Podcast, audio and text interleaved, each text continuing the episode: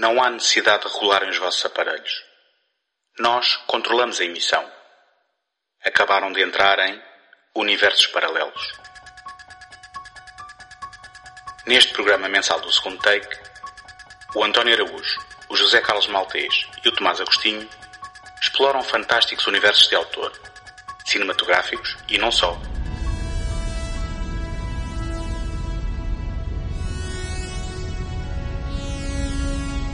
Desde mundos distantes em planetas desconhecidos até às áridas planícies do faroeste, não haverá pedra por virar numa busca contínua pela centelha de criatividade que alimenta a nossa imaginação. Relaxem e desfrutem. Nascido em Roma em 1940, filho de um produtor de cinema e de uma fotógrafa, Dario Argento esteve desde sempre perto do mundo do cinema. Começou por trabalhar em jornais, cedo especializando em crítica cinematográfica, e foi por aí, graças ao seu constante contato com a sétima arte, que começou a contribuir com algumas histórias que seriam adaptadas a filmes. O seu primeiro êxito como argumentista deu-se em 1968, na colaboração com o também futuro realizador Bernardo Bertolucci, no celebérrimo Aconteceu no Oeste, de Sérgio Leone. Seguiram-se mais alguns argumentos seus para filmes menores, até decidir que queria ser ele a concretizar as suas ideias. A estreia, como realizador, deu-se no Giallo, que é assim, como quem diz, thriller policial italiana, O Pássaro com Plumas de Cristal, onde trouxe um modo muito pessoal a este género já popular em Itália. Mas foi em 1977, já com vários diálogos de sucesso em Itália, que a carreira de Dario Argento levantou o voo internacionalmente, quando nos deu Suspiria, deixando o gelo convencional e trazendo-nos uma barroca explosão de cor numa história que roça o surreal e que muitos descrevem como o melhor exemplo de como filmar um pesadelo. É esse onirismo que nos traz hoje ao universos paralelos. António, Tomás, contem-nos como foi para vocês e com quanto sangue conhecer Dário Argento. Olá, José. Eh, eu gostava de agradecer por me teres convidado a estar no teu programa. Mas eu não disse que este era o meu. Ora bem, o, o, Argento é uma personagem que, eh, para qualquer pessoa interessada em cinema de terror, eh, vai aparecendo recorrentemente, seja porque é referenciado em podcasts ou porque é referenciado por colegas cinéfilos. Perante o desafio aqui de fazermos o terror onírico de Dário Argento, percebi que conhecia muito menos de, da sua filmografia do que aquilo que eu pensava conhecer. E na verdade, eu só até preparar para hoje só tinha visto dois filmes dele. Um, o famoso Suspiria, que também teve agora um remake no, no ano passado e do qual ainda vamos também aqui falar um pouco. E um filme que se chamou Fenómena, que tem a curiosidade, e se calhar foi isso que me atraiu também a vê-lo, eh, de ter uma Jennifer Connelly muito novinha, ela que já uh, tinha colaborado também com o próprio Sergio Leone em, em tenra idade, e que depois este filme tem uma história também curiosa porque foi um, editado nos Estados Unidos da América pela New Line Cinema, ao qual cortaram 20 minutos ao filme e estrearam com o nome de Creepers. Portanto, também há aqui uma história engraçada para contar sobre isto.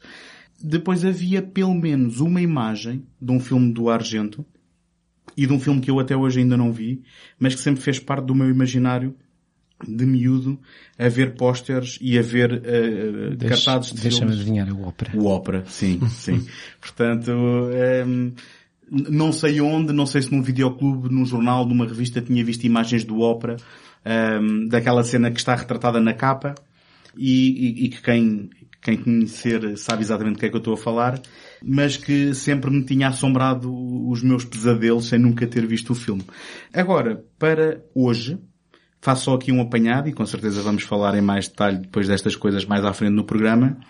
Aqui com, com o incentivo de conhecer um bocadinho melhor da Argento, então eu acabei por não ver nenhum dos três filmes da trilogia dos animais, que são aqueles que são considerados os diálogos, vá, puros, uh, vamos chamar-lhe assim, porque o Suspiria já começa a entrar pelo capítulo do sobrenatural, que normalmente não é diretamente associado ao diálogo, mas vi aquele que se calhar é considerado o maior sucesso da sua carreira, que é o Profundo Rosso.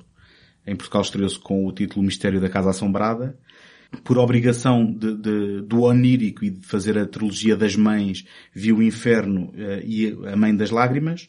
Um, e depois também acabei por ver uh, aqui, um, por recomendação do José, Viagem ao Inferno, que no original se chamou La Síndrome di Stendhal, e este é o meu melhor sotaque italiano. Um dos muitos filmes que ele depois já fez com a sua filha, Asia Argento, e que uh, ainda tem aqui alguns pontos de contacto com, com as temáticas que nós queremos falar. Eu, eu, eu, o meu encontro com o Dario Argento dá-se muito mais recentemente que o vosso, claramente. Porque eu só vi pela primeira vez um filme de Dario Argento quando ele esteve cá em Lisboa, no Motel X. E isso já foi, foi em 2012. Um, apesar de eu já, já, já tinha ouvido falar o nome dele antes, nunca, não sei, nunca tinha arranjado o vagar de ver um filme dele, pronto. Acho que toda a gente conhecia o Suspiro acho que é daqueles filmes incontornáveis para quem gosta minimamente de terror. Mas nunca tinha, nunca tinha visto nenhum. E depois em 2012, quando o Motel X o convidou e fez uma, não, sei, não, não sei se foi uma retrospectiva integral, mas mostraram montes de filmes dele. E vi então, aí vi logo, vi o Suspiria e vi o Fenómeno. Um, e gostei bastante, e depois até fui à Masterclass e o meu, o meu primeiro encontro com o Dario Argento foi fisicamente com o Dario Argento. uh, uh, mas eu assumo que isso é também a intenção do Motel 6 quando traz estes grandes mestres de terror também é para buscar aquelas pessoas que nunca viram nada dele ou que não o conhecem. Eu conhecia-o, mas nunca tinha visto nada dele. Mas desde então vi mais um, uns quantos filmes, alguns já não lembro muito bem, outros lembro melhor. Para este episódio em particular, um, vi a, pronto, a trilogia das mães, que o António já falou, e vi e revi, portanto, o fenómeno. Da trilogia das mães, o único que eu não tinha visto tinha sido o mais recente, a Mãe das Lágrimas. Que, pronto, eventualmente vamos falar, mas esse era o único que eu não tinha visto. Mas, mas uma coisa é certa, o Dario Argento criou ali qualquer coisa que é incontornável. Portanto, o António disse que é um dos nomes assim, pronto, dos mestres do terror, não é? Ao lado de John Carpenter e outros. É mesmo verdade. Mas eu só o conheci em 2012, lamento. Desta vez estou muito atrás. Não tens de lamentar coisa nenhuma. é para isso que aqui estamos. Uh, olha, mas eu, o curioso é que eu também sempre parti do princípio que conhecia muito Dario Argento e e, e também cheguei, tal como António, à conclusão que não conhecia assim tantos filmes. Uh, conhecia o Suspiria, já, já vi várias vezes, e conhecia o, o Pássaro do Plumas de Cristal, o primeiro filme do Argento, uh, de 1970. Uh, eh, e tem algumas cenas, agora que, que revi muitos dos, dos filmes dele, tenho algumas cenas presentes, porque se calhar vi os filmes, ou vi pedaços dos filmes, ou já vi há muito tempo e não me lembrava que era um filme de Dario Argento, mas não, não tinha assim tão presente quanto eu pensava uh, a obra dele. Mas uh, avançando então um bocadinho, e já, já que há pouco se falou aqui de, daquela palavra, se calhar vale sempre a pena uh, redefinir ou, ou, definir a palavra giallo no, no italiano, que é um, que, que, foi que foi dado à, à, literatura policial porque os livros uh, havia uma coleção de livros antiga que, que tinha uma capa amarela giallo quer dizer significa amarelo e, e aquela coleção daquela editora que era Mondadori que, pronto, imaginemos os, os nossos livros da Vampiro, uh, que eram de capa preta, eram e são, uh, em Portugal, e, e, havia uma, uma, uma coleção muito célebre de livros policiais que eram em capa amarela e ficaram conhecidos, popularizados como os livros amarelos, portanto os Giallo. Daí que para os italianos Giallo não é, não é este género ou aquele em particular, é simplesmente uh, um policial. Se, se uma pessoa uh, mata outra e o, e o, crime é público e se fala no, no jornal, temos que descobrir o mistério, diz temos um diálogo para descobrir. É uma espécie de pulp fiction à italiana, não é? Não, eh, no não sentido chega a ser pulp, é mesmo, é, sim, é, é uma generalização que, para policial mesmo. Sim, no sentido em que também Mistério. foi uma designação para um tipo de literatura sim, nesse que caso, depois sim, extravasou, sim, não é? Nesse caso sim. Depois passou ao cinema, no cinema começou-se a chamar de Jalo, claro, os americanos gostaram do nome porque era muito exótico e acharam que tudo que era italiano tinha que se chamar Jalo. uh, sim, e... quase que se confunde com terror feito em Itália, Exatamente. Não é? E o Jalo tem uh, basicamente a ver com uh, um mistério criminal, geralmente com um serial killer, uh, passado nos nossos dias, ou, ou, nos dias do filme, obviamente, contemporâneo, portanto, uh, e, e num, num, cenário realista. E o género começou, ou pelo menos disse em termos, em termos de, de, fenómeno, começou com, com a rapariga que sabia demais, do, do Mário Bava, e, um, que, que é de 1963, foi, foi bastante popular durante os anos 60, Uh, e, e, o, e o Dario Argento entrou por aí com, com os seus primeiros filmes. Uh, só que o Dario Argento trouxe uma coisa a mais, que era mais sangue. Mais sangue, mortes ainda mais macabras e, e pronto, e, e, as pessoas entretanto perguntam e, e, a pergunta que eu gostaria de fazer também, de onde é que isto vem, porquê, quem é que influenciou quem, uh, há pessoas que dizem que, que o, o ponto de partida será o Psycho do, do Hitchcock. Há pessoas que veem o, no, no Giallo e, e, neste, nestes filmes sangrentos do, do Dario Argento um ponto de partida que mais tarde vai influenciar o slasher americano. Uh, qual é a vossa relação com estes mundos? Uhum. Como é que vocês Eu, eu, penso que nós corremos o risco de repetir aqui aquilo que já conversámos sobre uh, o próprio western e o western spaghetti, não é? Estamos a falar aqui de uma polinização cruzada em que vai havendo uma um, inter-influência, um, digamos assim, entre Mas, tocato lá. Desculpa lá interromper-te, o western era um género muito antigo nos Estados Unidos. Não, Neste caso... Sem dúvida, sem dúvida. Mas o que eu quero dizer é que se podemos apontar o Psycho uh, como, uh, se calhar, o precursor de um, e, o avô do género uh, moderno de terror, ehm, isso pode ter sido a influência nestes primeiros diálogos e depois naquilo que foi, digamos, o extravasar do diálogo para o terror com as obras do, do Argento e tanto quanto entendo do Mário Bava, e depois se calhar já estamos a falar de casos mais extremados como Lúcio Fulcis e afins, um, esses depois iriam passar para lá do Atlântico e influenciar o slasher. Agora, eh, eu, eu sinceramente não sei apontar exatamente qual é o momento ou qual é a obra charneira em que isso acontece. Mas parece-me que há aqui, eh, tanto é que eu quando comecei a investigar o diálogo Uh, a primeira vez que, que, que, vi o Suspiria e me comecei a interessar um, ehm, por este tema, eu confundi o Giallo uh, e, e, cometi o mesmo erro daquilo que disse há pouco. Para mim o Giallo era cinema italiano de uma determinada era, porque eu não, não conhecia o conceito. Um, ehm, e eu pensava que Fenómeno, pensava que Suspira era Giallo, e depois é que percebi que não. Mas é um derivar desse, desse, desse género e é um extremar, digamos assim, se calhar da violência e depois de explorar-se partir-se desses pontos de partida, passa a redundância, um, e depois incluirmos aqui o fantástico, incluirmos um, elementos sobrenaturais que se calhar um, não são exclusivos ou, ou, ou, que não estão presentes naquilo que é o diálogo propriamente dito. E depois, dado o, o inusitado da violência, é muito difícil ver estes filmes e perceber que foram feitos aqui alguns nos anos 70 ou que começam a aparecer nos anos 70 e perceber, um, e é muito difícil não ver a influência disto naquilo que depois seria um, nos Estados Unidos o slasher do princípio dos anos 80 e durante essa, essa década, porque há uma certa tendência e, uma, e um certo gosto, vá, eu vou pôr isto entre aspas, por ter uh, aqui jovens a serem uh, esfaqueadas e cortadas uh, e decapitadas que depois se vai encontrar também no, nos, nos uh, tais slashers. Um, eu, começo, eu começo a dizer que o Giallo conheço pouquíssimo, então no, o Giallo clássico o José estava a descrever, de, pronto, no sentido mais uh, lato de policial, eu diria que não conheço nada, ou então quase nada, porque esses policiais italianos, pronto, Uh, conheço mesmo pouco. Eu, eu estava como António até, até há bastante pouco tempo. Diallo para mim era mais um género de terror feito numa determinada era. Nem, nem policial necessariamente, terror italiano numa determinada era. Aqueles anos 70, anos 80, sei lá, 20 anos, finais dos anos 60 se calhar. Uh, para mim isso era Diallo.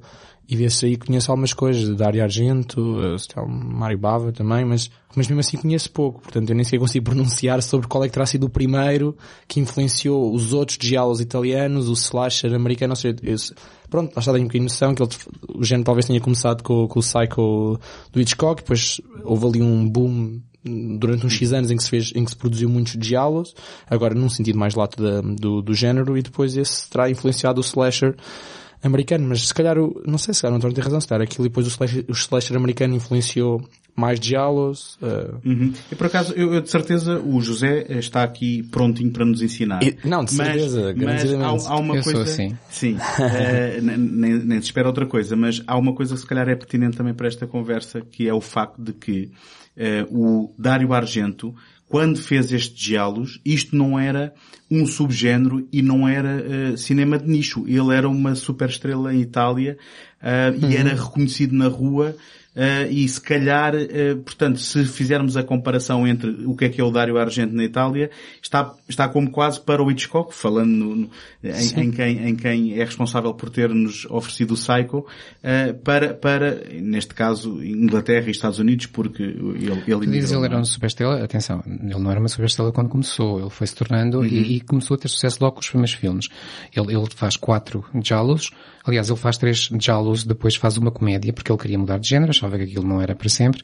A comédia foi um, um rotundo fracasso e ele fez mais um Jalo, uh, e que aliás é um dos melhores uh, filmes dele, se calhar o meu preferido, que é o Profundo Rosso. Uhum. E depois a seguir é que passou ao Suspiria e que foi quando ele, ele uh, transitou do Jalo para um horror sobrenatural e muito, muito pessoal. agora, a minha pergunta há pouco era também por causa de outra coisa, que é, existe o Psycho do Hitchcock, que toda a gente hoje sente como sendo algo que abriu muitos caminhos, mas a verdade é que nos Estados Unidos esse caminho não foi aberto. Não foi continuado. E foi continuado em Itália, talvez, se uhum. pudermos dizer isto. E depois esteve a marinar em Itália durante uh, de 60, vá lá, 79, digamos assim, ou um pouco antes, mas pronto, de 60 até meio dos anos 70, uh, e, e, então sim explodiu nos Estados Unidos. Houve ali como que nos Estados Unidos uma barreira para seguir para... Uhum. E, e falta dizer uma coisa, o Psycho é preto e branco. E não se podia mostrar sangue ainda. Sim.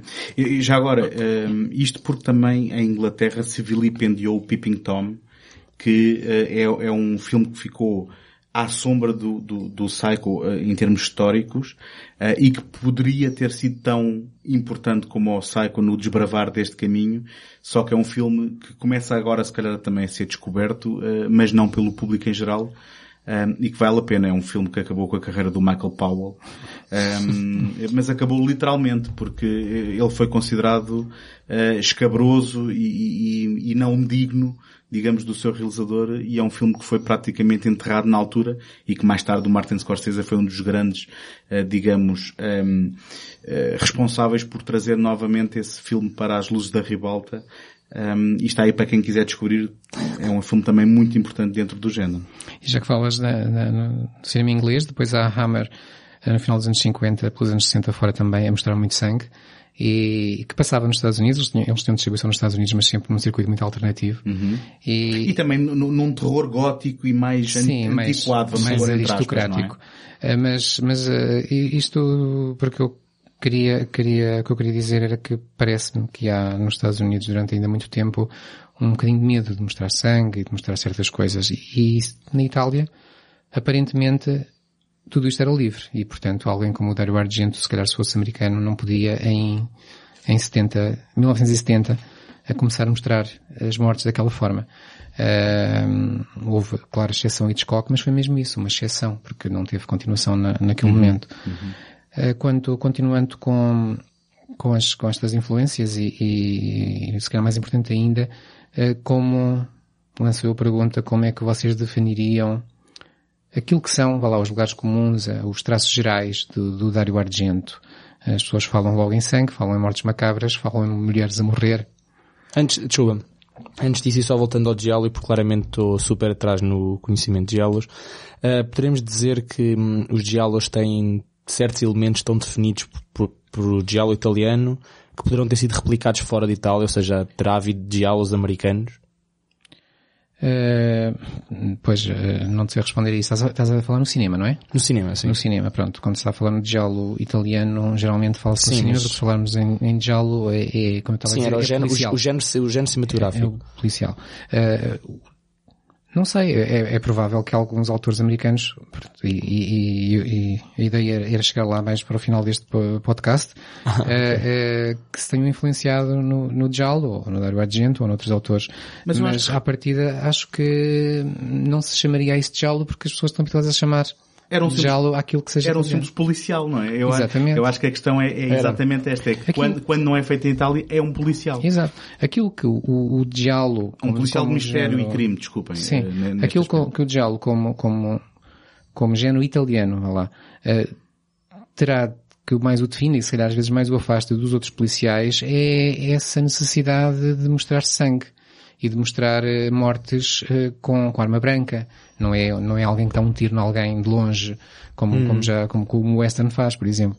É, é, é, alguém que com ar sádico ou com mãos sádicas, porque às vezes a cara não se vê, uh, apunhala alguém de um modo muito, muito sangrento.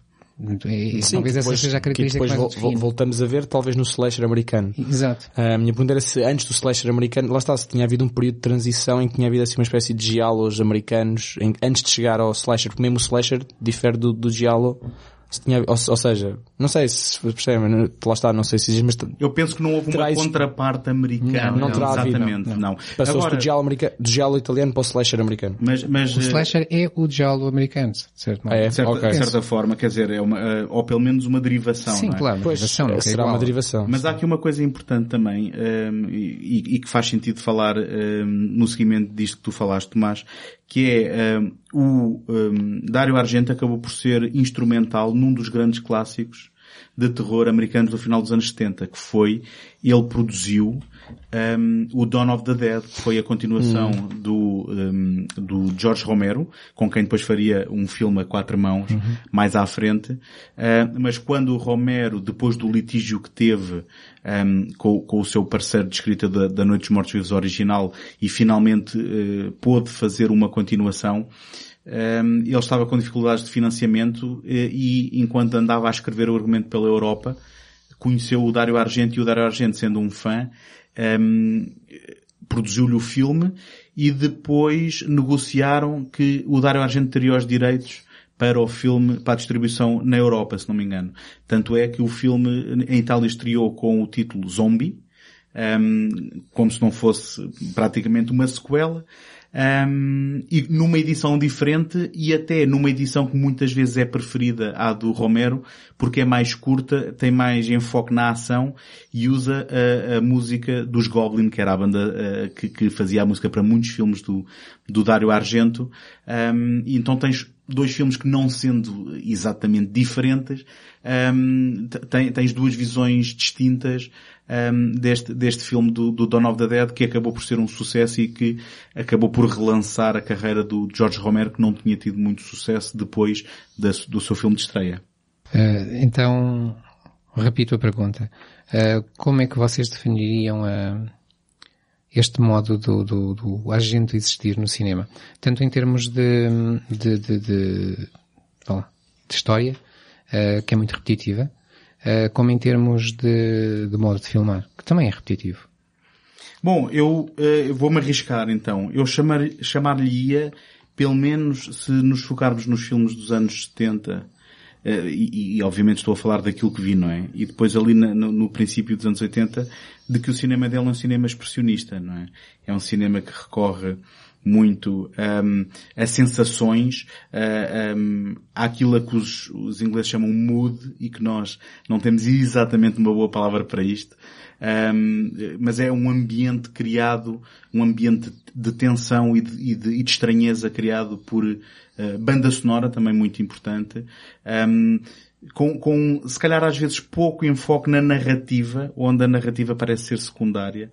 Um, eu não sei se vocês concordarão comigo, estão a olhar para mim com uma cara estranha, mas... Um, eu estou aqui a acusar a faca. Ok, é que, é que o, o, o, grande, o grande, um, portanto, trunfo do Suspiro original é a banda sonora dos Goblin, que um, é indissociável da, da, daquelas imagens. Uh, e, por exemplo, uh, quando nós fomos falar do Inferno, e por favor guarda a faca, José, se nós formos pegar na banda sonora do Inferno, não, não há comparação possível uh, do, do, com o efeito uh, que os Goblin conseguem trazer para o Suspiro e no Inferno por causa da banda sonora que neste caso é do Keith Emerson. Exatamente, do, do, do, do Emerson, Emerson Power. Pronto. Que já não são os Goblin e que depois eles próprios voltam e eu vi uh, na, na, no terceiro, no terceiro filme da trilogia das mães está lá o Cláudio Simonetti dos Goblin e o efeito também já não é o mesmo, portanto, não é um garante, mas Mas sem dúvida que há, que há aqui uh, algumas opções temáticas no que diz respeito um, às tais mortes muito gráficas. Há aqui uma recorrência de temas e depois, se calhar, peço a ajuda do José para, para lembrar aqui alguns exemplos. Mas um, o primeiro impacto é essa criação de ambiente e, por exemplo, eu volto ao Suspiria e é difícil não voltar que logo no arranque do Suspiria tu sabes que estás num, num país da Europa, que é a Alemanha, estás num, num aeroporto, mas tu estás transportado imediatamente para um qualquer sítio uh, que não é exatamente real, onde as coisas são um bocadinho enviesadas e daí o tal registro onírico uh, em que ele, uh, um dos picos que ele atinge é aqui uhum. e, e, depois em coisas se calhar como o Profundo Rosso, mas que, que, que já lá vamos, mas que se calhar o Suspiro é, é dos mais populares. Eu tenho pouco, eu tenho pouco a acrescentar ao António, até porque, uh, lá está, eu só vi mesmo os filmes do terror onírico sobrenatural do Argento, portanto nem sequer poderia falar de qualquer outro género que ele terá trabalhado. Mas esses filmes, pelo menos o que me pareceu foi, para além de ele se preocupar muito com, com aquilo que poderemos chamar a encenação de, dos momentos, ele preocupa-se muito com o tipo de música que está a dar, com o, não só o enquadramento, mas as cores da cena, as expressões que os que os atores fazem, portanto é bastante, diria que poderia ser bastante expressionista, e eu acho que ele preocupa-se muito mais com, ou seja, a forma da cena, é a forma de encenação, como é que ele quer que as coisas se mexam, onde é que a, onde é que a câmera está a apontar, para onde é que ele depois vai a seguir, como é que se mexe, propriamente com, por exemplo, o diálogo, ou, ou a própria narrativa, como o António diz, ou seja, para onde é que aquilo vai, qual é a cena seguinte, ele preocupa-se muito mais em criar um impacto, um, que é planeado, obviamente o impacto tem as suas fases, mas acho que é muito acerca, é, é visceral na medida de ele querer provocar sensações e por isso é que ele trabalha muito cor, som, lá está a música, está, está aí, o Suspiria, é, para mim é, é assim o exemplo de topo em que isso foi, foi explorado assim ao, ao, máximo. Depois, em relação ao onírico, ele procura muito, como o António disse, fazer um mundo que é semelhante ao nosso, mas que nós, passado poucos minutos, já percebemos que aquilo há ali qualquer coisa que não bate, não bate certo. Parece que, ah, parece que há uma lei ou outra, quase lei da gravidade, que não se aplica. Ou seja, é como no sonho. Nós no sonho também, nos sonhos também podemos fazer coisas que não podemos fazer no mundo real. E às vezes estamos a sonhar e pensamos que estamos, por exemplo, estamos aqui os, os, os três a falar num estúdio, mas e depois imaginemos aparece um elemento qualquer ou, ou por exemplo, a porta que abria para, de, abria para dentro abre para fora, ou, ou a, a, luz do sol ganha outro, ganha outro tom completamente impossível à luz das leis da física, e eu sinto muito que os filmes, pronto, pelo menos do terror onírico do Argento são, são assim. É o nosso mundo, mas não é o nosso mundo. Há ali, há ali um desfazamento qualquer, um, pronto, que, que afasta o espectador e diz, ok, eu sei que isto é um filme, eu sei que isto é um sonho, eu, não, eu sei que isto não é a vida real. Um, outro, outro, outro elemento comum que eu encontrei aos filmes é que ele preocupa sempre em mostrar inicialmente quase um cenário, cenários idílicos, em que parece estar tudo, tudo perfeito, num primeiro estado, e depois num segundo estado, e normalmente esse, esse segundo estado às vezes até é fisicamente mesmo, por exemplo, uma, pronto, uma cava, ou mesmo um segundo estado, um, em que as coisas depois começam, ou seja, acontecimentos estranhos, e vemos, pronto, o Suspiro é mesmo isso, não é? O Suspiro faz muito lembrar o Rosemary's Baby, uh, depois também podemos falar das influências, mas faz muito lembrar isso, em que num primeiro estado parece que está tudo muito bem, parece que é assim um sonho idílico e depois começa a acontecer uma série de acontecimentos estranhos que destroem completamente, destroem completamente hum, essa perfeição aparente, que também é característica de um sonho. Rapidamente um sonho se pode transformar num pesadelo, mas é muito raro um pesadelo poder se transformar num sonho. E eu acho que isto tudo é intencional e contribui para a experiência onírica do Argento. Mas o José, que é o especialista, agora vai falar. Ora, especialistas somos todos, ou não é nenhum de nós. Uh, já agora António está descansado com, não, não há nenhuma faca. Era, era, era brincadeira. Uh, porque eu até concordo contigo, claro, uh, em termos da, da, das, das, fraquezas narrativas da, maioria dos filmes do, do Dario Argento, que, que, parece que não, não vou dizer que era intencional, não tinha intenção de que eles fossem fracos narrativamente, mas, tal como disse o Tomás, eu acho que não era isso. Não era, não era preocupação. Que ele estava, interessado hum. e, portanto, não, não, não lhe dizia muito respeito. Em termos, em termos de estilo, há duas ou três coisas que eu ainda gostava também de dizer, que é, uh, talvez não tanto nos, nestes seis filmes oníricos de que vamos falar, mas no, no, né, nos filmes, nos mais de jalo, uh, ele tinha uma característica engraçada que era, uh, o, nós vimos o assassino nós víamos o olhar do assassino, ou seja, nós víamos aquilo que o assassino via, não víamos o assassino, vezes víamos um vulto mas a única coisa que vimos do assassino eram as mãos, e as mãos estão sempre enluvadas, em luvas negras, e são sempre as mãos do Dario Argento, em todos os filmes. Uh, ele disse uma vez, para que estar a dizer a um, a, um, a um, ator como é que ele deve fazer, se posso fazê-lo eu. Uh, e, E então usamos, sempre que nós vemos umas mãos com luvas pretas a pegarem uma arma ou, ou qualquer objeto, uh, são as mãos de Dario Argento. Então ele usava essa técnica de filmar aquilo que o, o assassino, nem sempre o assassino, há, há, há, há alguns filmes em que há outros personagens de quem nós temos esta visão, mas na maioria das vezes o assassino, nós vemos o que ele está a ver, quando ele caminha nós, a câmera avança, uh, e quando ele se esconde, a câmera esconde-se, e nós vemos uh, sempre isso, essa, esse ponto de vista, câmara subjetiva, que, que nos, que cria, acho eu, pelo menos em, mim eu senti isso, cria um certo enervar, uh, porque muitas vezes nós sabemos que aquela pessoa vai morrer, aquela personagem vai ser morta, se o assassino lá está não é por boas intenções, e, mas aquilo depois demora, demora, ele vai, mas depois não chega, depois recua, depois esconde-se, depois talvez ela salve, talvez ela não salve. E exatamente, ele aí cria muito bem o, o suspense. Ele tem outra coisa que eu acho muito peculiar, porque eu acho que eu não, não conheço isso de outros, de outros autores. Não sei se vocês repararam que é, ele gosta muito de avançar com uma câmera uh, rente a um objeto, a uma parede, uma superfície geralmente, a uma parede, a um chão, uh, de que nós não conseguimos ver mais nada, senão sabermos que estamos a avançar por esse chão ou a avançar por essa parede. E, hum. sabemos que estamos a avançar em relação a qualquer coisa. Não fosse aquilo um filme de Dario Argento e essa coisa não deverá ser muito pacífica. Mas não sabemos o quê. Não sabemos se do outro lado vai estar o assassino ou se do outro lado vai estar a vítima. Uh, e aquilo vai avançando muito lentamente para criar esse tal esse tal, uh, esse tal suspense e, e uh, para nos enervar cada vez mais. Parece-me um, um, traço muito peculiar. Quanto às mortes, o António estava aqui a pedir ajuda. Eu, eu trouxe aqui uma lista de, de mortes, porque é uma coisa que eu achei, sempre achei curiosa na, na, nos filmes do Dario Argento, é que ele não gostava de matar as pessoas muitas vezes da mesma maneira, a não ser quando usa famosa navalha da barba para uhum. fazer uns golpes e depois degolar alguém. Uh, ou pronto, às vezes está com menos, menos inspiração e usa uma faca para esfaquear alguém. Mas tirando isso, Vou, se vocês permitem-me que eu leia aqui durante 20 ou 30 minutos. Vá, vamos embora. força, força. então é assim, coisas que eu encontrei nos filmes.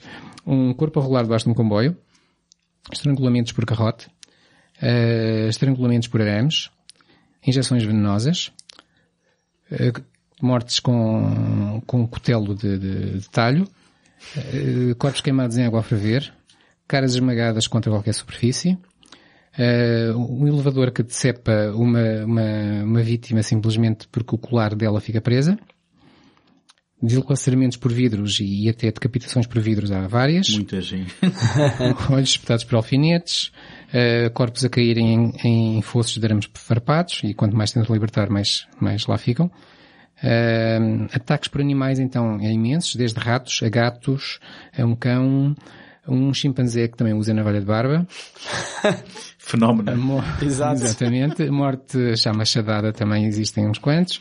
Uh, mais, mais, uh, insetos, ataques de abelhas também no fenómeno. Uh, temos, temos uma cabeça que vai contra um cabide, temos uh, um, um, um, no ópera duas mortes muito curiosas que são uma, alguém que leva com uma faca pela garganta e, no, e, a pessoa ao abrir a boca nós vemos a faca lá dentro e temos a famosa morte no tiro do olho de alguém que espreita no, no visor da porta. Uh, temos corvos a arrancar olhos, também no, no ópera. Temos mais o quê? Temos no, no, no, no síndrome de Stendhal um, um buraco de bala na cara em que o assassino espreita de um lado e nós vemos-lo do outro. Temos lâminas a cortar lábios constantemente, também neste filme. Temos cortes, corpos cortados ao meio, temos um empalamento numa estalagmite, temos uma língua arrancada à dentada. Temos, bem, se calhar já chega, não é? Não, não, podes continuar. Por mim, ficamos com a lista completa. Temos, temos quedas de, de andares elevados, mas isto é, é, é básico, é básico, é básico. Temos, temos desventramentos, uh, temos um bebê que é tirado de uma ponte, temos vazamentos de olhos, mais ou menos isto. E, e, temos uma coisa que é talvez a morte mais curiosa de todas que acontecem no, no, num filme do Argento, que é o personagem do Max von Sydow morre de morte natural. Tem um infarto quando vê o assassino. Aí está, aí está uma morte rara, não é? Exato. Mas olha, eu gostava de, de, aproveitar essa lista para falar aqui ainda de algumas coisas, porque eu, eh, enquanto vocês falavam, estava-me aqui a ocorrer que se calhar a palavra que ainda não usámos aqui, mas que se calhar também descreve na perfeição um, todo, todo, este estilo do Dario Argento é, é, ele ser muito operático, não é? Quando, quando falamos destas mortes, muitos, muitas delas e, e esses ângulos de câmara e esses movimentos que tu falas, eh, de certa forma oferecem uma qualidade operática às cenas. E, se bem que é discutível, eh, ou eu convido para a discussão, eh, a possibilidade de haver aqui até algum gosto e algum sadismo na forma como estas mortes ocorrem, a mim parece-me naquilo que eu vi, que com o passar do tempo nas, nas obras mais recentes há, digamos, um reforçar do lado mais macabro e do lado mais gore que ainda assim uh, não havia nos filmes dos anos 70, que apesar de serem violentos, por causa dessa qualidade operática, não me pareciam ser de tão e agora, entre aspas, mau gosto, se for caso disso, se, se, se acharem que é mau gosto ou não. Um, não sei se concordam comigo ou se, ou se têm uma eu visão penso diferente. que também pode haver um pouco aquela necessidade de, a certa altura, dizer o que é que eu posso fazer mais, não só porque o público pede mais e quer mais, e, e esse é o traço distintivo, uhum. como o, o, ter que fazer mais, e, e, a partir daí as coisas se calhar perdem a tal, uh, não diria inocência, que é uma palavra que não se deve usar aqui neste, neste tema, mas uh, perdem um, um, aquela espontaneidade inicial uhum. e começam a parecer forçadas. Mas eu, eu, convidava, não sei se é o, o, o, ponto ideal para a conversa, mas eh, se não for, digam-me falando sim, mais à frente, eu convidava a questão de vocês acham que o Argento foi mudando de estilo com o tempo ou perdeu a capacidade uh, e perdeu a qualidade que tinha nos seus títulos mais populares? Olha, desculpa, só, só começo a dizer que é curioso que tu utilizes o termo prático, que já foi utilizado aqui neste podcast de forma não inocente, ainda por cima para uma pessoa com quem o Dario Gente trabalhou. Um, Sim. Portanto, falo Italiano também, não é? Exato, falo do Sérgio Leone. Uhum. Portanto, quando tu disseste que hum, ele tem um, método, um modo de filmar bastante operático, eu penso logo, obviamente, no Sérgio Leone, que também o tem, e com quem o Argento trabalhou. Portanto, se calhar até pode ter sido uma espécie de, de influência, e não é nada em, ou seja, é, não é nada intuitivo, é de facto consciente que ele queria mesmo mexer a câmara dessas maneiras. Agora, em relação a se, hum, se ele mudou o estilo ou se perdeu, eu não, Sim, eu acho que ele mudou o estilo, mas eu não sei se ele mudou o estilo com, uh, seja, tu, tu viste o terceiro filme da, da, da, Exato, da trilogia das mães, era, isso, era isso que eu ia dizer. um... ele, ou seja, os dois primeiros uh, formam uma, são, ou seja, não são uma unidade, mas formam uma há, coerência há uma, há uma, estilo, há uma linguagem, sim, exato, há uma linguagem que, que, é, que é una, exato, e o terceiro depois está à parte.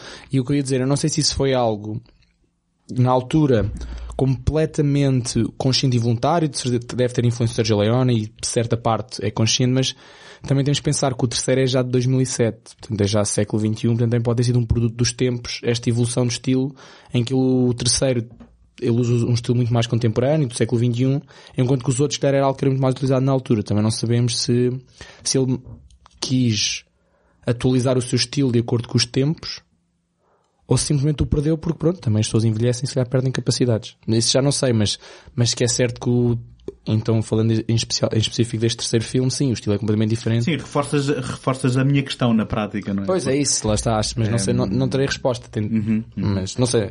Já agora, voltando ao prático, vocês estão-se a esquecer ou não de uma coisa, estamos a falar de Itália. Uhum. Exato. Não é preciso dizer mais nada. exato, exato. Uh, mas São sim, especialistas de, do gesto. Mas sim, uh, o que acontece é que o, o Dario Argento tipicamente fazia os filmes dele em torno de momentos, em torno daquilo que os americanos chamam os set pieces, em que temos ali um momento, pode ser durar 5 minutos ou pode durar só 30 segundos, mas aquele momento tem que ser um momento fulcral, um momento para não se esquecer.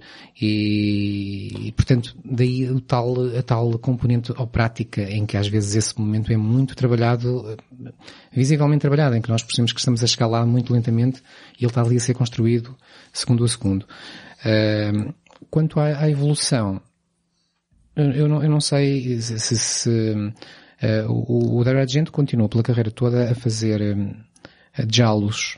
Uh, recentemente é isso que ele tem feito. Depois, fazendo de vez em quando um filme mais, mais, mais gótico, como foi, por exemplo, O Fantasma da Ópera. Uh, aliás, ele fez dois filmes, um chamado Ópera, em português Terror na Ópera, e outro chamado O Fantasma da Ópera. O primeiro tem, tem alguns pontos de contato com, com a obra, a conhecida obra, e o segundo é, é, esse então é mesmo diretamente tirado da, da, da, obra. E os dois têm, têm um lado muito mais, mais gótico, um terror já, já mais retrógrado, digamos assim.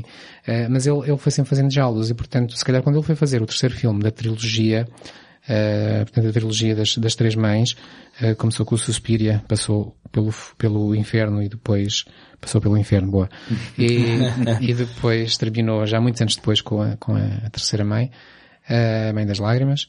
Uh, ele se calhar aí nessa altura estava mais interessado já na, na faceta de diálogo ou, do que na, na, no tal, no tal onirismo e no tal uh, gótico que os outros filmes apresentam. Sim, porque ele pode também ter optado por não se repetir ad eterno, não é? Pois. Mas a, a verdade é, é que, os dois primeiros filmes são muito juntos temporalmente. São, um é de 67, outro é de 80. É, é logo- Quer dizer, ou seja, um realizador dificu- com alguma dificuldade evolui um estilo de Uhum. uma forma drástica nesse período curto. Portanto, o Sim, Inferno, o ele não- inferno é o filme que segue ao suspiro. Sim, exatamente. É uma Exato, Mas mais- o seu Exatamente, registro, exatamente. Eu, eu, pelo menos, mais uma vez, tenho que sempre fazer ressalva dos filmes que eu vi, eh, o registro já vinha um pouco do Profundo Rosso, eh, se não me engano. Agora, eu também perguntava isto, e, e lanço aqui eh, em jeito de, de- de ser polémico, que algum do cinema do, do Dário Argento a partir dos anos 90, em termos de, eh, das interpretações e em termos dos diálogos, parece quase amador.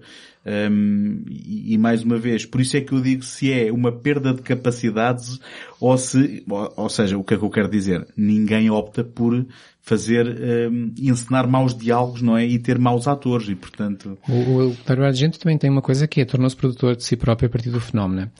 E, dispensou, eh, aliás, eh, aquilo era quase sempre uma, uma, uma, uma coisa de família, ou não fosse mais uma vez a Itália. Eh, ele começou por ser produzido pelo pai, o Salvatore Argento. No, no Profundo Rosso é um caso curioso em que ele trabalha com o pai e com o irmão, o Cláudio Argento. Depois ele, o, o, o irmão o- torna-se o produtor a partir daí, nos filmes seguintes, aliás nestes que nós estamos a falar, no, no Suspiria e no, no Inferno e no Ténebra. E depois, a partir do, do fenómeno, o, o Dário Argento torna-se produtor, portanto, libertou-se da família finalmente. inclusive, inclusive. Sim, sim, sim, Ok.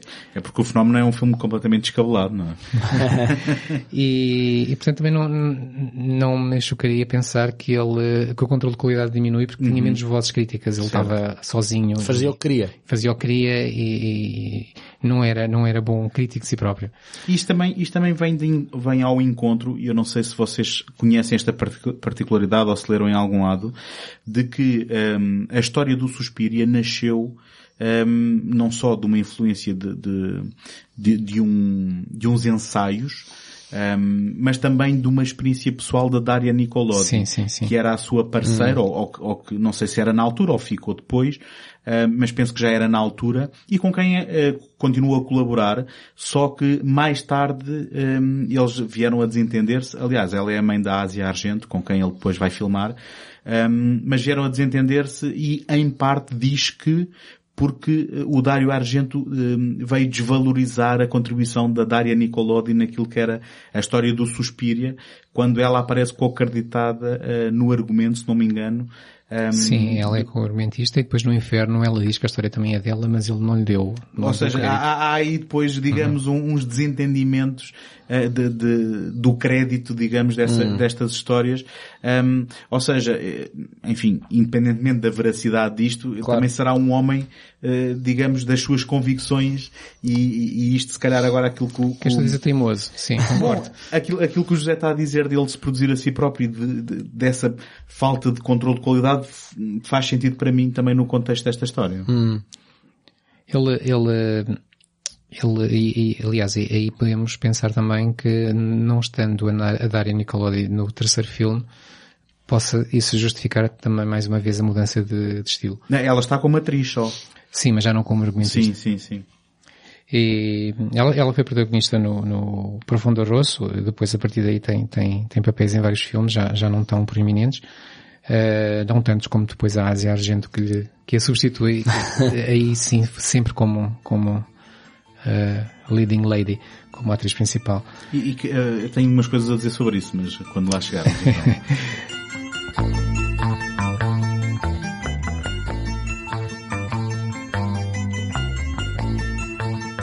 Passando então, ou continuando no, no, no tal onirismo do Dario Argento, eh, tu falavas, António, há pouco no Profundo Rosso, é um filme que eu acho que não tem muito disso, acho que é um filme muito realista ainda. Sim, eu, eu, por acaso agora vou ter de acreditar isto um, ao nosso amigo Tiago Laranjo, que já participou aqui no episódio do Indiana Jones, e com quem eu falava sobre isto, e ele disse uma coisa que para mim é acertada, que um, se, o Suspiria é o ponto mais conhecido e aquele que, que o internacionalizou um, e, e, digamos o seu expoente máximo deste unirismo e deste, deste eh, registro expressionista e operático, o Profundo Rosso parece-me ser o filme que uh, apresenta um melhor equilíbrio entre essas tendências e uma narrativa consistente. E um mistério aqui, uh, neste caso, que se calhar ainda é uma herança do Giallo, não é? Um, de que há, há, aqui um segredo a desvendar um, e digamos, esse, esse, esse, estilo barroco e a narrativa, digamos, convivem melhor aqui, onde no Suspiria, por exemplo, a narrativa já não é tão forte e o filme parece ser mais sustentado pelos tais momentos, os tais, tais set pieces de, de que tu falavas. Um, agora, eu acho que ainda há momentos no Profundo Rosso que, se calhar não sendo tão vincadamente desse lado onírico, são pelo menos uh, operáticos e, e, e, que já denunciavam essa sua tendência no filme seguinte. Eu, eu acho que o, filme onde ele mostra que tem uma tendência para, para a noite, chamemos assim, é o filme anterior que é o o As Quatro Moscas de Veludo, hum, um diálogo, onde tem, tem, tem situações, aliás, todas as situações dramáticas, aquelas em que nós sabemos que vai acontecer alguma coisa de grave, passam-se à noite, passam-se num espaço fechado, uh, um grande teatro, por exemplo, no início, depois há, um, há, um, há um, jardim um, com muros enormes e ninguém consegue sair lá dentro, ou pelo menos quem quer sair não consegue, e, e, e é uma cena que para mim é muito engraçada e, e reveladora, que é a personagem uh, sente que está a ser perseguida, começa a caminhar mais rapidamente, é pleno dia, há uma mudança de plano e de repente é noite. E portanto a noite caiu em uhum. um terço de segundo. E porque ele precisava da noite. E, e, eu acho que ele aí começou a perceber que era a noite que ele queria explorar. Uh, no Profundo Rosto, também, também a cena inicial se passa à noite. E, mas, mas eu não senti tanto isso. Mas pronto, a partir do uhum. Suspiro, é claro. Aí podíamos, podemos elencar o, o número de, de, situações em que, hum, que, que nos levam para a tal atmosfera do sonho, porque eu acho que é um bocadinho, ou do pesadelo, como disse o Tomás.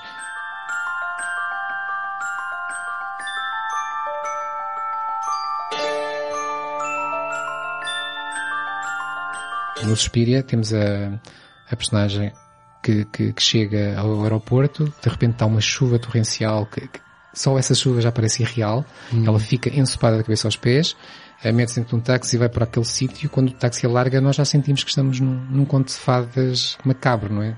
Sim. Já e, não precisamos mais nada quase. E, e as gotas de água um, têm um efeito uh, alucinatório uh, com, com as cores, não é? Refletem as cores, Exato, ampliam as cores. Exato, os, os tais efeitos que são irrealistas mas pouco. Porque nós sabemos que, né, que a água reflete a luz, mas ali reflete tanto que nós subconscientemente, uhum. ou mesmo conscientemente pensamos, não, ok, isto já é demais. Depois tudo acontece à noite, ela, a partir de certa altura, com efeitos de medicação, uh, não, tem, não está muito certa do que é que vê, do que é que ouve, uhum. uh, portanto, leva-nos para aquela ideia da, da, da, da ilusão, da fantasia, ou, ou depois há, há, tudo aquilo mesmo dentro do edifício, que é ele próprio muito labiríntico, com muitos espaços. Há, temos sempre aquela sensação que eu acho que é muito comum também no, no Argento, que é uh, no Fenómeno, por exemplo, isso acontece muito, que é, parece que a personagem está num sítio e de repente dá dois passos, mas está num sítio completamente diferente. Que é, que é, mais uma vez aquilo que nos acontece com os sonhos, não é? Uhum. Nós, nos sonhos, não, não vamos traçar um mapa daquilo que sonhamos e, e aquilo não tem que fazer Exato. sentido. Um... Há, há, também um outro elemento que é um efeito desorientador que, que eu não sei se vocês têm conhecimento, mas supostamente as primeiras versões do argumento foram escritas para que isto se passasse numa escola uh, com crianças.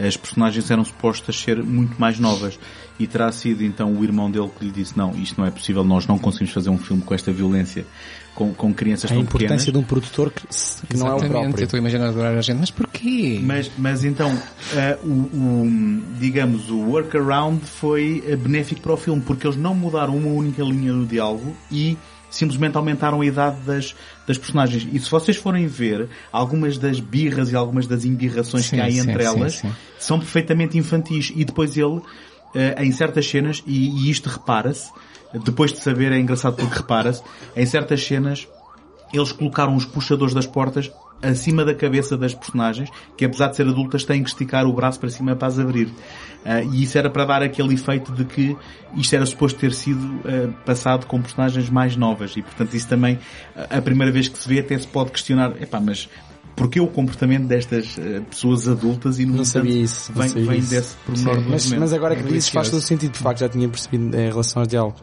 Só ainda só um, um fenómeno curioso em relação ao- aos sonhos, aquilo que nós sentimos, não só, era o que eu já disse, quando nós depois tentamos traçar um sonho, não só não nos lembramos de tudo, porque está tudo um bocadinho assim cortado, parece que não há nada a ligar, como há coisas que não fazem mesmo sentido nenhum.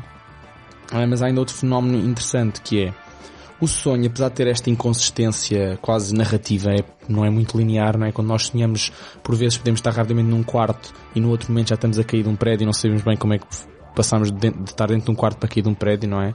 Mas há uma coisa que é, que é, que é fascinante, que é se nós formos pensar num sonho, um sonho não tem nem nada a mais nem nada a menos. Tem exatamente aquilo que precisava de ter para nós podermos encarar aquilo como um sonho. Ou seja, se nós pensarmos na vida real, por exemplo, há uma série de fenómenos da vida real que não são relevantes para nada. Ou seja, por exemplo, nós estamos aqui a gravar no estúdio, não é? Imaginemos se do outro lado do, aqui do, do Superior Técnico cair qualquer coisa no chão, não afeta nada, é um extra desnecessário. No sonho não há, nunca há extras. É sempre, apesar de serem inconsistente, aquilo tem tudo o que precisa, nem mais nem menos. E os filmes do, pronto, é algo que os filmes do Dario Argento respeitam, é isso mesmo, é que se nós repararmos, os filmes raramente têm coisas a mais, mas também não têm coisas necessariamente a menos. As coisas são como são, podem não fazer muito sentido, como os sonhos, os sonhos também não fazem muito sentido, mas as coisas foram pensadas para ter só aquilo e nem mais nem menos. É, é, um- é uma coisa curiosa que também estabelece um paralelo com os sonhos. E aqui é importante reforçar aquilo que o José dizia, de que na narrativa eh, o facto de eh, a Suzy Bennion, que é como se chama esta estudante, estar constantemente a ser medicada, eh, ou até, não é, dão- dão- dão-lhe vinho, não sabe o que é que terá lá dentro, também acaba por ser uma justificação narrativa para esse estado, digamos assim, meio, meio irreal, sim. E depois há os cenários, não é? Eh, Vocês já falaram da cor, mas é o próprio cenário, eh, quando ela passa de nível, que aquilo para mim é quase como, se, como falamos nos jogos de computador, a, passar, a passagem de nível, quando ela passa de nível, ou seja, quando ela descobre as portas escondidas e, e- e vai para, Na sequência final, quer dizer, Sim. sim. eh, de repente, todo o filme muda de nível também. Temos uma cenografia completamente diferente, paredes pintadas, eh, os objetos. Parece que estamos já num outro universo e Sim. O sonho mudou, o, sonho- o próprio sonho houve uma transmutação no sonho. E há, e há uma coisa curiosa que é, se tu fores tentar eh, esmiuçar a narrativa, quem, quem é que matou aquela personagem no princípio do filme? Quem é que veio de É lá isso, há voar há- há montes- e há montes de buracos. cão? Eh, ou seja, nem é exatamente relevante perceber quem Exato, foi. exato. Hum, é curioso. Também só há aqui uma coisa que eu gostava de referenciar que eu acho que ainda não, não dissemos, que é o facto de que estes filmes foram, foram feitos maioritariamente em Itália, quase todos, mas eh, o Dario Argento pensava sempre no mercado internacional, então temos sempre atores internacionais. Neste caso, ele foi buscar a Jessica Harper, depois de haver, eh, curiosamente, noutra adaptação do Fantasma da Ópera, neste caso, o Fantasma do Paraíso do Brian De Palma. Um, e, portanto, o filme foca-se completamente nela, que é depois uma queixa que eu tenho em relação ao inferno, mas já lá vamos. Já agora, só para curiosidade, dizer que tínhamos tido num filme anterior, que eu aqui referi, o As Quatro Marcas do Veludo, o Michael Brandon, que em Portugal ficou conhecido por uma série de... de... O Anjo na Terra? Não, não, não, não. Por uma série policial, um Giallo, que, que precedeu cá o, o, o modelo detetivo e foi para aí considerada uma das primeiras séries que, que põe Hum. em, em, em confronto homem e mulher na polícia, é o Dempsey and Make Peace. Ah, era uma série britânica. Sim. Sim, sim, é aquele O americano Terra- e ela é, ele, é o Michael Terra era o Landon. Michael Landon, lembrei-me. ah, e o, e o Profundo Rosso tinha o David Hemmings, não é? Que também Exatamente. um, entrou no, no clássico Blow, blow Up. Uh, eu tenho sempre, tenho sempre que parar para não confundir com o Blow Out. Blow O Blow do De Up, Palma. que é um filme que, que é hum, citado num dos filmes do Argento. Mas, continuando então no onirismo, não sei se vocês querem dizer mais alguma coisa do Suspiro ou estamos tratando as coisas todas Eu, eu bloco? só, só apontava, sim, eu apontava só mais uma coisa, que é o facto de que, então, isto, além da experiência da Daria Nicolodi, ou mais propriamente dita da sua avó, que tinha tido uma experiência numa escola de dança, que inspirou toda a narrativa, eh, toda a temática um, da, da, da mãe dos suspiros vem de, do tal ensaio então do Thomas de Quincy, que era um ensaísta britânico do século XIX que se chamava Suspiria de Profundis, que então introduziu o conceito das três lamentações hum. uh, em contraponto às, às, três graças, digamos, que seria a mente dos uhum. suspiros, das trevas e das lágrimas. Eu, se não me engano, e corrijam-me se eu estiver errado, neste filme nunca nada disto é referido. Ou seja, toda esta temática está lá como subtexto e como inspiração, só que eu acho que elas não são proferidas. Só a partir do inferno do, é, é que começamos a ter a que história... é quando ela descobre o livro. Sim, sim, sim começamos é um a ter livro, a história sim. literal. Ou seja, o que eu quero dizer, o que eu, o que eu estou a tentar reforçar é que, de certa forma, às vezes não é preciso ser literal para uma coisa ter... Um, digamos, impacto e às vezes basta estar lá nas entrelinhas e a partir do inferno depois há uma necessidade de explorar literalmente esta, esta, ou, ou de expandir, digamos assim, esta mitologia que, que tinha inspirado então eh, aquilo que veio a ser a trilogia. E o Argent já tinha planeado a trilogia? Não faço ideia. não Porque sei. se calhar assim alimenta o facto de ele não querer dar demasiada informação sem buscar um filme com demasiadas pontas soltas, que já tem, Uh, e assim ele assim, pronto, refere brevemente. É uma boa pergunta. De forma não literal. Eu diria que ele no primeiro filme, no Suspiria, fala-se nas três mães. Chega-se a falar. Sim, sim. É, é, é na cena do, do Kier, não é? Exatamente. Sim, okay. do, Mas não é muito sublinhado, não é? Não é muito reforçada essa questão. Não é relevante sequer. Uhum. Diz-se que talvez uma das três mães habita naquela, Ok, naquela ok. escola. Pronto, por, isso ah, é que eu, por isso é que eu pedia para me lembrarem que eu se calhar sim. E sentia depois, que podia estar equivocado. E, agora, se, se isso era já uma, uma intenção do Argento ou alguém, uhum. ou alguém, ele próprio mais tarde, olhou para aquilo e pensou, ah, se eram três, vamos falar das outras duas. Isso aí não sei. Pois, pois. pois.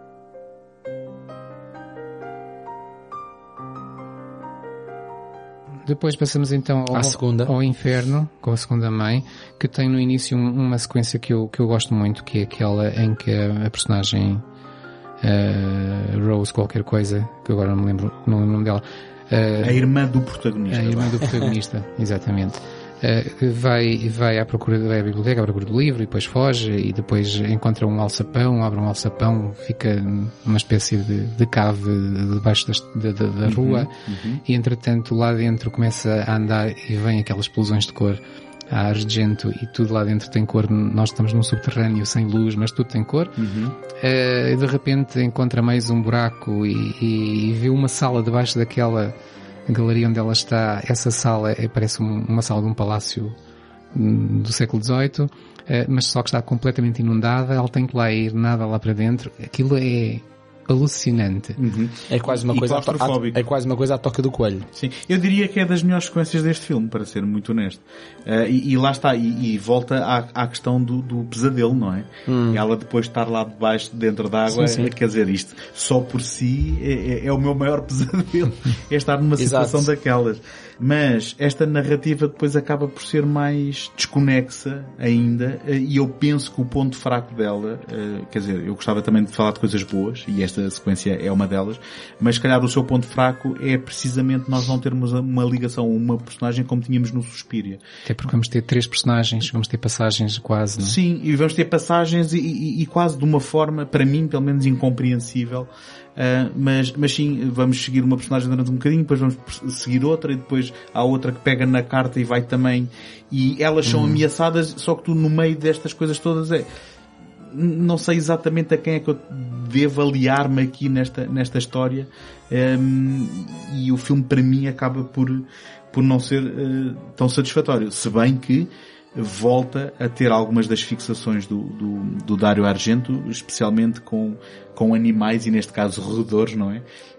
Que também dá origem a outra sequência, uh, digamos, memorável, que tem que, que, onde temos aquela personagem que vai tentar matar os gatos que leva dentro de um saco, que também é algo que, que, bastante curioso que eu acho que eles não puderam pôr aquela coisa de não aleijarmos animais, uh, só pela forma como ele pega nos gatos, um, e depois é completamente atacado por, um, por ratos, que, que, é, que é uma coisa que é muito visceral, não é? É muito, só que, só que lá está, estamos a falar de momentos no filme Uh, agora, o, o, o que é que é a importância para a narrativa de cada um destes momentos não existe exatamente, não é? é ou, ou, existe, ou existe ainda menos do que no, no, do que no primeiro, porque já o primeiro também, como já falámos, também tinha essa, essa inexistência, ou pelo menos havia uma preocupação menor uhum. em que as coisas contribuíssem todos para uma narrativa comum. Um, mas lá está, este filme peca ainda mais que o primeiro porque em vez de, ao menos no primeiro tínhamos lá está como Tony disse uma pessoa, aqui temos três e ainda somos alvejados com mais informações, como por exemplo o livro, somos apresentados ao facto de existir de facto três mães, um, agora estamos apresentados à segunda mãe, etc. Somos ainda bombardeados com mais informação que depois aquilo vai tudo para um mesmo poço, que é um poço sem fim. Um, e que, portanto, é, ao, ao invés de que no primeiro podíamos ter uma experiência simples narrativamente, porque era uma personagem, era uma coisa mais ou menos, um, pronto, era minimalista narrativamente falando, e, e podíamos focar mais nas encenações, na, no dramatismo, no onirismo, no expressionismo. Neste aqui eu sinto que tive mais dificuldade em fazer isso porque ele estava sempre a ser apresentados a novas informações narrativas que de facto também não interessavam para nada como o primeiro, mas não deixámos de ser uh, alvejados com elas. Por exemplo, o facto de haver três personagens, uma, então eu senti muito mais um, desconexo do filme, porque estava sempre a entrar e depois a sair, quando era bombardeado com informações. E depois entrava e depois era bombardeado com outras informações. Era um entre sai, entre sai que para mim não funcionou tão bem. Eu, eu vou dizer uma coisa, enfim, se calhar um, vou ficar mal visto junto dos conhecedores ou apreciadores do Argento, mas aquele, um, aquele retardar na encenação que o José falava há pouco, que é suposto eh, trazer tensão para as cenas, uh, no meu caso pessoal, funcionaram de forma um pouco até aborrecida. Eu, eu um, em alguns momentos neste filme tive tendência para, ai, deixa-me passar isto à frente. Não o fiz, não o fiz, não gosto de fazer isso quando vejo filme nenhum. Mas isto, basicamente, é o reflexo de que estava a sentir a duração do filme. Com, e, e quando é suposto eu estar tenso, eu estava na, na realidade... A olhar para o relógio. A, a, olhar para o relógio. Não sei se, se José partilha da nossa não foi um filme que me entusiasmou tanto quanto eu estava, estava à espera. Uh, portanto, se calhar vou ter que concordar contigo. mas, mas eh, acaba por ter alguns momentos de comédia involuntária, como por exemplo o ataque dos gatos à Daria Nickelodeon, não é? em que uh, entre, entre um, digamos, gatos, gatos que não o são de verdade, não é? Que são só um adereço ou, ou, gatos verdadeiros que lhe são uh, literalmente mandados à cara, é, é um momento onde eu apanhei-me a rir, mas não sei se era a intenção do filme. De resto, pronto, eu acho que uh, um ponto positivo que o filme tem é aquele, o labiríntico da, da casa onde se passa pelo menos a parte final, a segunda parte do, do filme. Uh, talvez aí também para procurar um bocadinho a ideia de que trazíamos do Suspiria de termos um espaço fechado que é uma casa e um, da qual não conhecemos hum. nada, com passagens secretas, etc. Com níveis como um jogo. Exatamente, como, níveis. Passando à frente. Eh, posso, posso só dizer mais um, isto é uma, em jeito de trivia mesmo. Há a curiosidade de ter a participação uh, do Mário Bava, não sei se vocês sabiam disto, o Mário Bava, uh, eu não sei se ele é acreditado no filme, e eu estou a ir pelas informações do IMDB, mas supostamente diz que ele participou em alguns efeitos visuais e que uh, houve ali um momento em que o Dário Argento ficou doente e que ele terá realizado alguns filmes para não sim, se atrasarem sim, no, isso. Aliás, ele colaborou com o Dario Argento em mais que um filme uhum. e tenho a impressão que este foi o último até. Ok. E depois que, depois, não, não sei se se desentenderam ou, ou o que é que não, foi, mas... Não, não necessariamente. Até porque, bem, não tem nada a ver uma coisa com a outra, mas o, o, um colaborador habitual do, do Argento foi o Lamberto Bava, filho do Mário Bava uhum. e, e também realizador, e que provavelmente se inspirou muito nos dois, no pai e no, no Argento. Um, dizia eu então, para, para, para um, pôr aqui um bocadinho de ordem em alguns títulos que se calhar não, não vale a pena, de que não vale a pena falarmos muito, uh, dizer só que tanto no trauma como no ópera, e também no fenómeno, mas neste vamos falar, temos sempre protagonistas que são atormentados por sonhos. E às vezes eh, são os sonhos que depois no final nos vão justificar de onde vieram as motivações, ou seja, são coisas que a pessoa, que a pessoa não está a lembrar, eh, que lhe vão chegando de modo aflitivo em sonhos e que depois no final nos fazem perceber, ah, afinal aconteceu por causa disto. E, e o sonho é sempre um, um, um, ponto importante para o Dário Argento. Eu, eu faria só aqui um parênteses contar-nos uma coisa que não sei se vocês sabem, que é, ele teve um especial de televisão Uh, era um programa de televisão italiano que eu não sei exatamente sobre o que era, só sei que convidavam pessoas para contarem histórias e, e realizar pedaços de história, uh, encenar uhum. uh, aquilo que eles iam contar. E o, e o Argento teve este, este especial de, penso que é cerca de uma hora, chamado Gli Incubi de, de Dario Argento, os, os pesadelos de Dario Argento. E então o que é que ele tentou fazer ou quis fazer? Uh, contar os pesadelos que ele tem, que ele tem à noite. Ele começa assim, uh, eu quando me deito nunca adormeço logo, fico algum tempo acordado, uh, a pensar no trabalho, a pensar em algumas coisas e, e, e depois começo a sonhar e começo a ter pesadelos. Quando acordo, pego nesses pesadelos, em alguns faço filmes. Noutros, nem por isso. Queria-vos falar de alguns deles. E então ele começa a falar dos pesadelos que tem e, e, depois temos encenações de um, dois minutos muito mal feitas para televisão. uh, duvido que tenha sido ele a, a, realizar, provavelmente ele dava a ideia ou contava aquela história e, e algum realizador de serviço que estivesse naquele dia a passar ali no estúdio pegava em dois ou três atores e dois ou três adereços e fazia qualquer coisa. Uh, aquilo é tipo um videoclipe muito mal realizado. Mas é engraçado essa, essa ideia dos sonhos que ele traz muito para os filmes, não, não só desta forma que nós estamos a analisar, eh, mas também mesmo literalmente. E pronto, passando ao fenómeno. Mas isso é uma demonstração como as pessoas que dormem descansadas nunca podem ser bons artistas, não é? Estás a ver? tem, tem que haver sempre uh, algum tormento. Agora, agora, pá, deste-me uma ideia. uh, o próprio, o, o, agora, agora já, já não sei dizer o nome dele, Michael Brandon, não é? Não é, não é, não é, não é o Michael Landon. O Michael Brandon diz num, num documentário de que o, o Argento tinha um caderninho onde apontava os sonhos todos, os pesadelos todos que tinha, para, para ver o que é que dava para para, usar como filme.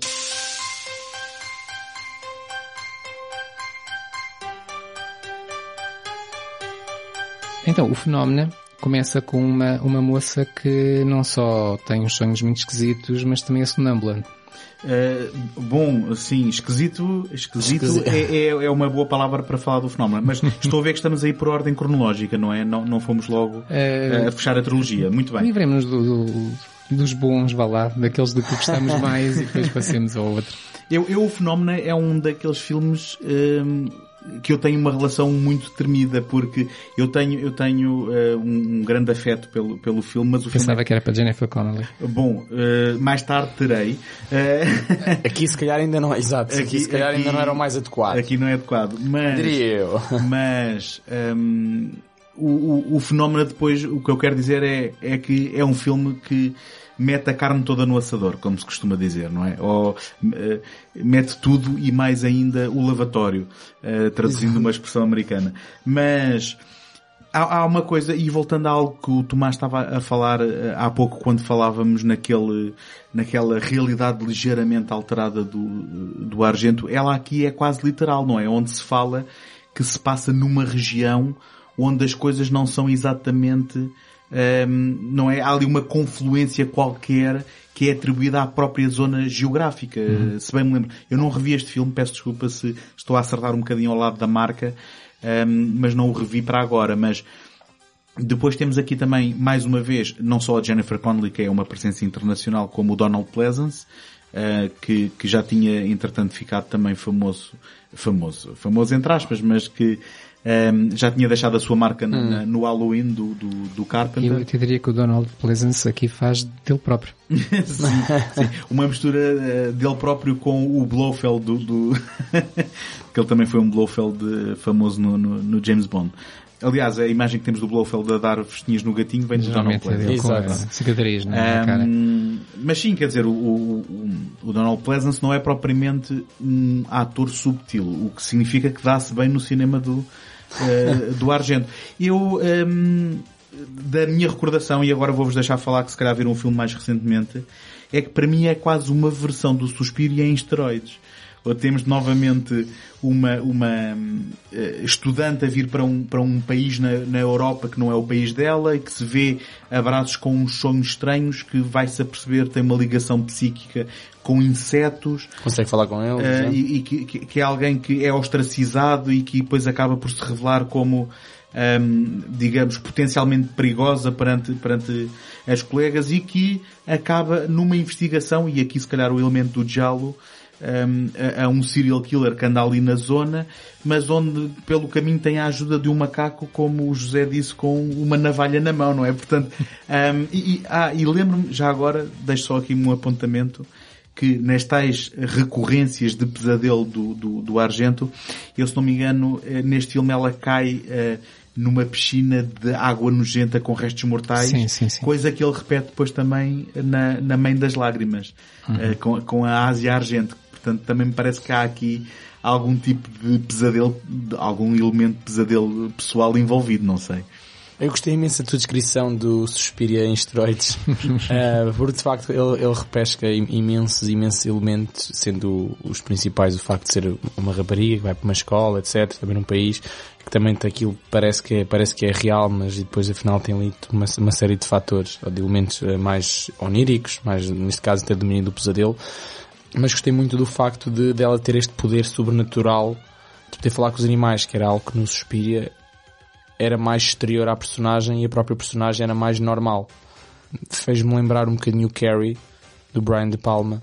Uhum. Um, ou seja, eu acho, eu acho que sinto que é mais uma mistura de, pronto, de vários filmes, obviamente, mas é de facto uma repescagem de vários elementos do Suspiria, mas com uma injeção de outras coisas que ele terá visto entretanto, tanto o Brian, tanto um, o Carrie do Brian De Palma como muitos outros, mas eu, eu, eu, eu, apesar de ele ser bastante, lá está, está, foi injetado com muitos esteroides, eu, eu gosto do fenómeno. Uh, acho que é, acho que é um filme assim bastante caricato. Uh, não sei o que é que José. Eu, eu, também, eu também gostei. Uh, já, já dando claro de, de, barato todas essas coisas, não, não levar muito a sério. Exato. Mas, mas pronto, pensar que eu próprio tomei alguma coisa e, e, e estou a ver, tal como viu o Suspira, já tento tomar alguma coisa. Uh, e, e, e, assim faz, faz mais sentido. O fenómeno realmente, como o António disse, acaba por ser uma obra um bocadinho mista, tem, tem algo do, do Diallo. E, e, mais uma distinção que nós podemos fazer aqui entre o que é Diallo e não é Diallo no Dario Argento é muito simples. É no Diallo nós sabemos a partir temos um assassino misterioso, temos de descobrir quem é, portanto a partir daí é uma história policial. E nos outros filmes, como Suspira, por exemplo, não há não há essa necessidade. E, embora possam haver crimes e possa, a dada altura nós não sabemos quem foi o culpado, vamos perceber que a história não tem nada a ver com descobrir um criminoso.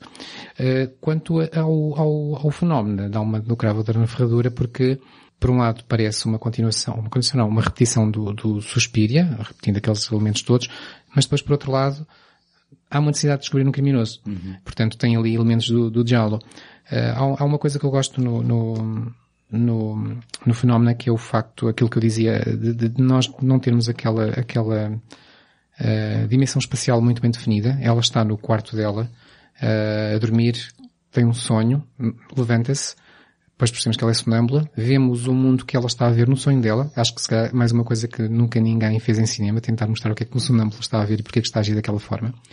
Uh, vemos imagens irreais, vistas pelos olhos dela, e depois ela acorda e está num sítio completamente diferente e, e nós não percebemos se ela, a dada altura tem, tem, vê imagens do que terá sido o assassino ou, ou, ou, o crime e nós já não sabemos se ela viu realmente o crime, se ela sonhou alguma coisa que não tem nada a ver com a realidade, hum. se aquilo aconteceu ou não aconteceu. Portanto, essas, hum. essas camadas...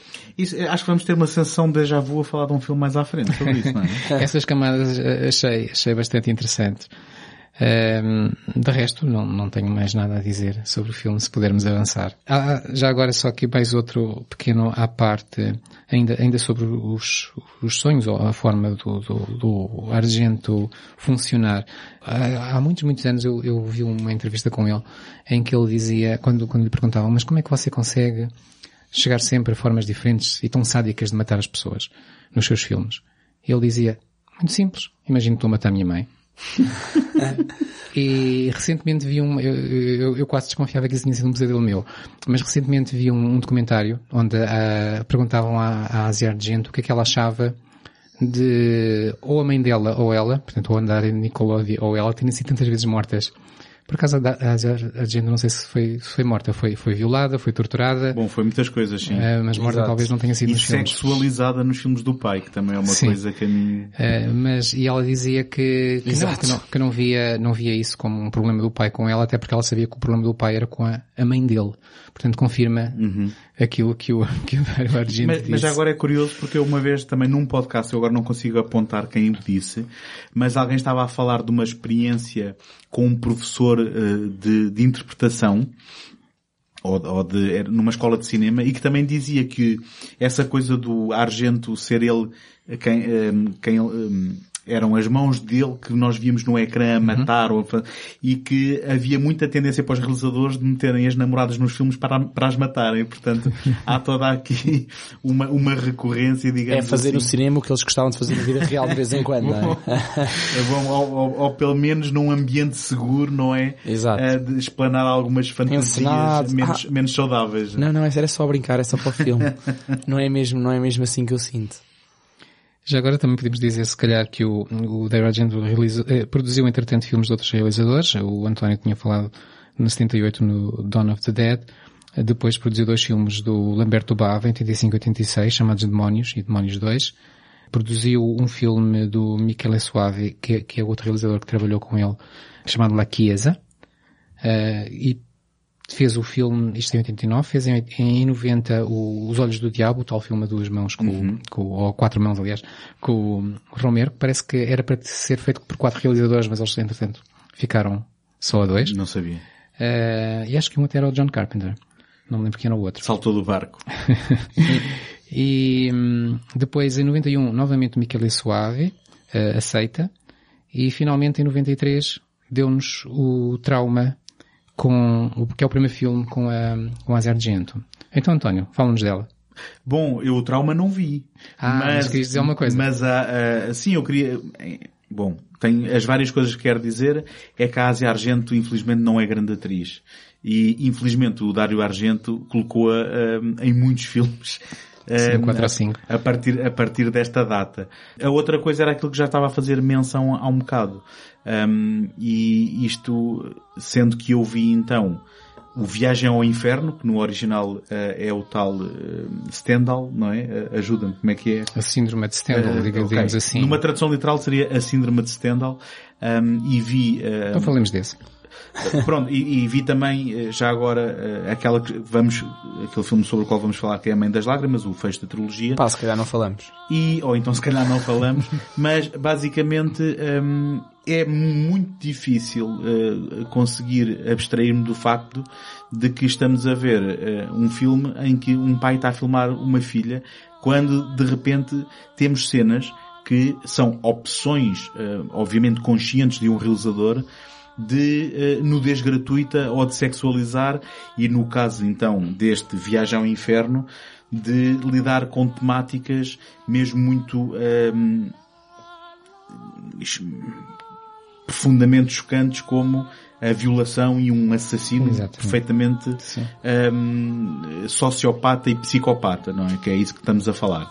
Agora, ultrapassando isto, eh, este era só um desabafo, ultrapassando isto, hum, este Viagem ao Inferno começa por ter uma premissa muito promissora e, e tem uma sequência inicial hum, e eu aqui começo a, a ter a- a- uma queixa que eu já não vou repetir mais, mas que fica subentendido nestes filmes que vamos falar daqui em diante, de que hum, entre as interpretações, os diálogos e o, o- a estética dos filmes parecerem-me ligeiramente amadoras, que é uma coisa que eu, para Sim, aquilo, para sim. aquilo que vi do, do, do Dario Argento é perfeitamente incompreensível, mas hum, mais uma vez ultrapassando isso, temos uma primeira sequência muito interessante no sentido em que temos alguém desorientado que entra num museu hum, e que começa a perceber que é afetada pela, pelas pinturas e é literalmente transportada para dentro de uma.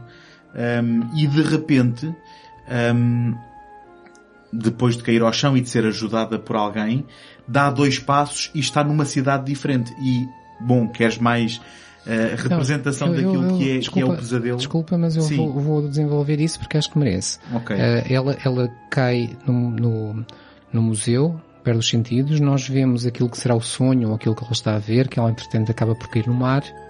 Ela, ela é transportada literalmente para um quadro onde, que é um é uma pintura do mar e ela Sim. de repente fica Ela cai no mar submersa aí, e, sim. e nada, e depois vê um peixe, Dá ela, um beijinho ela num beija, peixe. beija o peixe, um peixe assim fantasmagórico, beija na boca, e depois ela, pronto, recupera os sentidos e é levada para casa. E, e o que estavas a dizer é já um segundo, um segundo quadro. Ela é, Ah, já é um segundo momento, no, no então, quarto confundi. dela, no quarto do hotel, ela tem lá o The Night Watch do, do porque ela é uma detetive. Ela, ela tem lá o The Night Watch do, do, do Rembrandt, que, que é um quadro que mostra um corpo policial e ela, ela aliás, eh, devia-se dizer que estamos a falar do tal síndrome de Stendhal, que será algo que o Stendhal, o escritor francês, descreveu como ficar completamente assoberbado com, pela pintura e, e sentir tão fortemente a pintura ou outra forma artística Sentir-se esmagado pelas tão, tão emoções. é? esmagado que, que, que se sente a viver aquilo. E, e- e é isto que o Guardiento que diz que infância, na infância sentiu isso uma vez quando estava na Grécia, eh, terá sentido algo parecido e quando ele leu um livro a descrever o, o- o tal síndrome, percebeu, olha, isto sou eu, eu vou fazer um filme sobre isto. Eh, mais uma vez, pegar no pesadelo e fazer o filme. E, e então, ela, ela, nesse, nessa segunda situação, ela vê o quadro da Night Watch, que é um corpo policial, e nós vemos o quadro parece que se derrete, vai-se pelo chão e ela avança, entra dentro dele, e ela estava em Florença, porque a primeira cena passa-se nos Uffizi de Florença. Aliás, o Dario Argento foi o único realizador que filmou lá dentro, neste filme. Nunca mais ninguém teve autorização. E ela entra pelo quadro e está em Roma. E em Roma nós vemos lá interagir com os outros personagens, onde ela é polícia, é detetive, e pergunta o que é que está a passar aqui, morreu alguém, não sei o quê. E, Mas- e de eu- repente é como se tivesse viajado para trás no tempo para nos mostrar um flashback do que já aconteceu antes. Sim, só que eh, eu, eu aqui não posso deixar de fazer um apontamento, que é, eh, se esta sequência é intrigante, em que alguém, ehm, digamos, entra numa pintura e através disso vê-se transportada no, no- no- No espaço e no, no tempo. espaço e no tempo, e isto depois é logo minado pelo diálogo que acontece em que ela pergunta ao polícia onde é que eu estou? Ele diz, está em Roma, mas não pode passar.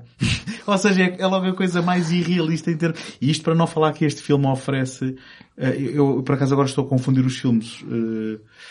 Peço desculpa, agora estou, já estou a confundir este com a Mãe das Lágrimas. Eh, Porque aqueles momentos em que ela, eh, digamos, fica invisível pela força da vontade também é uns momentos eh, deliciosos de comédia involuntária. Mas, agora, o, o- que a mim depois acaba por me chatear, e já agora este, depois tem, este filme tem um, o tal psicopata que é o, um ator que é o Thomas Crashman, não sei se o meu sotaque é, é, é bom ou é famoso, e, e que, e que tem alguns momentos eh, perturbantes e que também, ainda nesta, nesta lógica eh, de, de- de pesadelo, não é? Também nós parecemos ser transportados com a personagem ehm, de lugar para lugar sem perceber bem, muito bem como é que estamos, ehm, como é que isso está a acontecer. Mas to- toda esta premissa e toda esta conversa à volta do Stendhal, que é dita literalmente no filme, acaba por ser um pouco esquecida e É, perdida. irrelevante Porque ela cura-se a meio do filme. É, o que ela diz. no limite explica depois o twist final, não é? Mas, mas ela é abandonada. podia ela é sido mais abandonada. bem explorada, sem dúvida. Acho que não tenho muito mais para dizer a não ser que o filme parece revelar um lado de, de- de- de alguma perturbação também e de alguma de alguma exploração sexual mais negra do, do Argento como eu se calhar nunca tinha visto eh, Sim, e portanto este é o filme que tem, tem repetidas violações e tem, tem mortes quase durante a violação em que ele está, é capaz de estar a violar uma e matar a outra do lado. E é, é muito, é, É puxado. É, é um bocado, é. E tu, tu não, Eu não vi o filme. tu Depois, Eu não vi o agora filme. estava a perceber que o Tomás não só sabe. para dizer, Eu não vi o filme. só dizer que no filme anterior, o Trauma, temos uma, uma Asia Argento no limite da, da maioridade e, e já aparece nua e já aparece em cenas de sexo. pois. E já agora, eh, do ponto de vista da verosimilhança, acho que ela aqui tem 22 anos e já é uma detetive, eh, digamos, nomeada. Depois, denominada, mas passa o filme todo aos gritinhos sempre, sempre que vê alguém que a ameaça. Há, como eu disse, os dois filmes chamados, uh, ou, ou baseados no Fantasma da Ópera, o, o Ópera, que, que é aquele já agora, como não dissemos, convém falar na famosa cena do cartaz que Das a agulhas, falar, não não é? é? Que é, que é o, e isso parece ser inspirado em algo que o, o Argento queria, com que queria provocar o público, porque muita gente dizia que gostava muito dos filmes dele, mas em certas partes tinha que fechar os olhos. E então ele imaginou uma, uma, uma forma das pessoas não poderem fechar os olhos e pôs isso no filme, que é, que era do tal espetar agulhas, ou espetar, quer dizer, colar agulhas na pálpebra inferior e quando, quando, quando o olho fecha, espeta o olho e, portanto, a personagem não pode fechar os olhos. E isso era, era algo que eu queria fazer aos espectadores às vezes. Uh, nada sadístico. Nada, Esses dois filmes têm, têm um, um lado bastante mais gótico porque são filmes de época, passam-se noutra, noutra época e, e têm todos os requisitos de cenário e de guarda-roupa. Uh, principalmente o segundo, o primeiro não, não tanto. Uh, mas o segundo sim, que é o Fantasma da Ópera e, e, e é, é, é, é, filmado em jeito clássico, que tem, tem a vantagem de, de nos dar mais uma vez uh, cenários labirínticos, os bastidores do teatro, e, ele usa muito a câmera que vai percorrendo aqueles longos corredores que nós não sabemos onde, onde vão ter. E, e tem uma, uma, coisa ainda mais, mais engraçada, que também se calhar foi uma das primeiras vezes que alguém filmou deste modo, que é o ataque dos corvos. Não sei se vocês conhecem. Não. Os corvos são libertados dentro do... Há corvos presentes naquela encenação da ópera, porque alguém achou que era bom ter corvos. Os corvos estão, estão treinados e estão, e estão e estão presos. Só que, a dada altura, percebe-se que o, o assassino chateou-se com os corvos e matou uma série deles. E os corvos sabem quem ele é. Portanto, é são os únicos que sabem quem ele é. E então alguém tem a brilhante ideia de, durante a representação da ópera, libertar os corvos para eles irem à procura do, do assassino. E o que nós vemos é, é a visão dos corvos, a esvoaçarem pela sala. Portanto, há uma câmara que, acho que era o, acho que era o Romero que, que tinha dito, mas eu fartei-me perguntar ao, ao Argento como é que ele filmou aquilo. Porque a câmara anda a saltitar pela sala de cima, uh, com planos picados, de cima para baixo, a mostrar-nos o que é que o corvo em pleno voo está a ver. Okay. E, e, é uma das cenas mais engraçadas deste, deste, deste filme.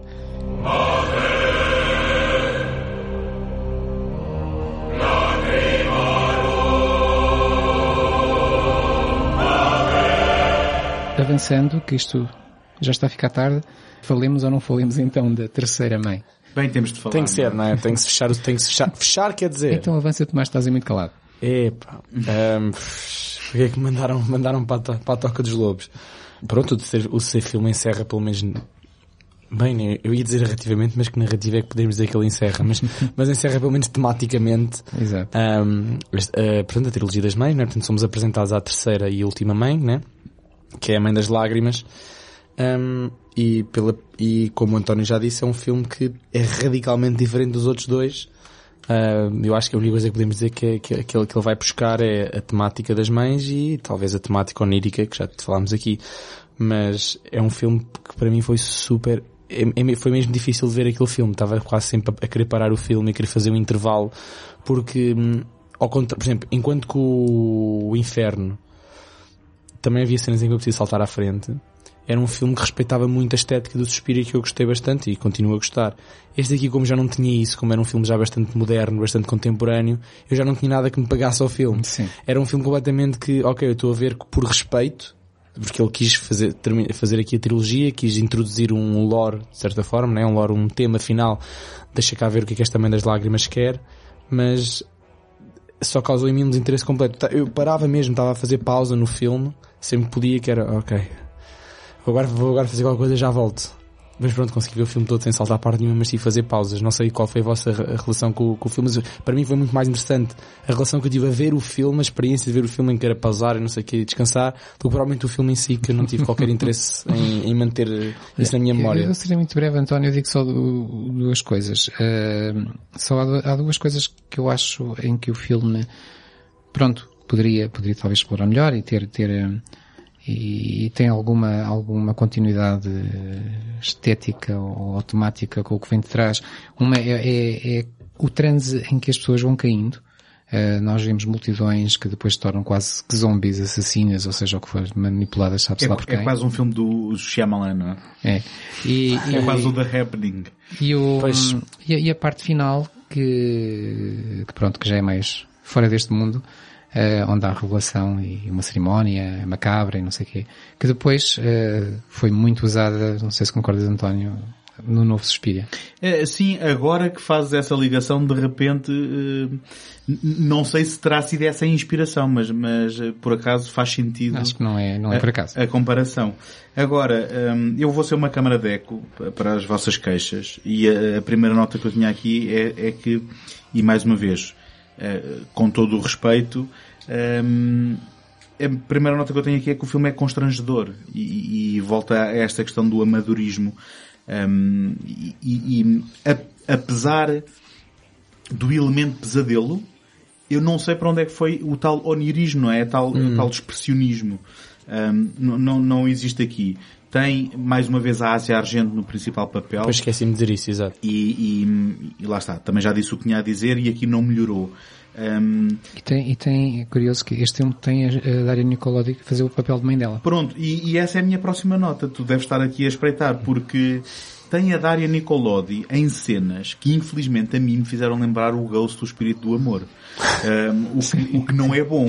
O que não é bom, portanto, um, para, para um filme que se apresenta logo numa das primeiras cenas com um gore extremo e que quer ser hum. assustador, um, e, e, enfim, e depois é completamente inepto a apresentar as personagens dos polícias e os diálogos entre eles, mas nos seus elementos ao menos sobrenaturais, que, que, tenta ter uma seriedade de ser um, um filme de terror que, para nos perturbar, isto não ajuda um, em grande coisa.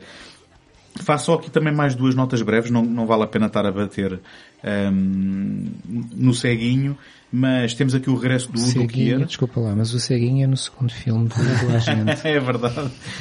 Um, mas neste caso temos aqui o regresso do Udo Kier, que tinha tido uma pequena participação no Suspiro e aqui volta a ter também uma pequena participação e, vamos ser honestos, sempre que o Udo Kier aparece, pelo menos já há qualquer coisa que valha a pena. Um, e depois também temos então aqui o regresso do Cláudio Simonetti, como também já tinha aqui referido, que não assinando como Goblin, eu não sei exatamente quais são, eh, digamos, os elementos que complementam a banda, mas que sendo o mentor dos Goblin, Uh, apresenta aqui uma música que pelo menos no genérico é memorável. Eu, eu confesso que já tinha ouvido falar muito mal deste filme e quando vi o genérico disse assim, hum, pode ser que a coisa até nem seja assim tão má. Mas depois uh, ouviste o resto. Mas depois, durante o filme, não há nada realmente. Nem é ver, é ouvir, ou a falta de ouvir neste ver, caso. Ver, ver e ouvir a experiência conjunta, um, enfim, não há uma mais-valia por ser o Cláudio Simonetti, pelo menos eh, se formos comparar não. com aquilo que nos trazia exato, o Suspiro. Exato, que é, é, é inevitável. E, e pronto, foi esta a minha experiência com a Mãe das Lágrimas e fiquei muito satisfeito quando acabou. Mas será que acabou mesmo a trilogia? Ah, bom, não sei. Já agora só uma nota sobre as bandas sonoras. É curioso, o, o, o Argento começou com, a trabalhar com o Ennio Morricone fez a banda sonora dos três primeiros filmes, a tal trilogia dos animais, o Pássaro com Plumas de Cristal, o Gato às Sete Vidas e Quatro Moscas de Veludo. E que volta no Stendhal, curiosamente. E depois volta muito mais tarde, eles chateavam-se mesmo, porque Foi. o Argento era muito manipulador com as bandas sonoras e dizia não quero isso, eu quero assim, não quero assim, quero assim, e o Ennio Morricone pensou, pá, tenho mais que fazer. Tem muita gente Imagina o Argento a dizer isso ao Morricone. Pois. E que então ter ficado calado, provavelmente. Bem, eu posso contar só aqui um pequeno parênteses, muito breve, prometo, que o John Carpenter foi obrigado a ter um compositor no The Thing, e uh, a escolha recaiu sobre o Ennio Morricone. E quando o Ennio Morricone lhe mandou as, as as partituras, eh, desculpa, as músicas que tinha feito para o filme, o John Carpenter ficou desiludido porque não eram a John Carpenter. Então, ele tinha pedido ao Morricone para fazer música mais a John Carpenter. o que é curioso, sendo que depois até acabou a usar só para aí metade das músicas e aquilo que nós vemos do filme é metade do Morricone e metade do Carpenter depois. Pronto. Depois o, o, os filmes, a partir do Profundo Rosso, começam a ter a banda sonora dos Goblin, como um todo, ou às vezes assinada pelos elementos individuais, e às vezes, e depois a partir dessa altura só com o Simonetti. Uh, o, é curioso que o, o, o próprio Dario Argento tem, tem crédito de banda sonora no Suspiria, tal como tem, como disseste há pouco António, no Dawn of the Dead, do Romero.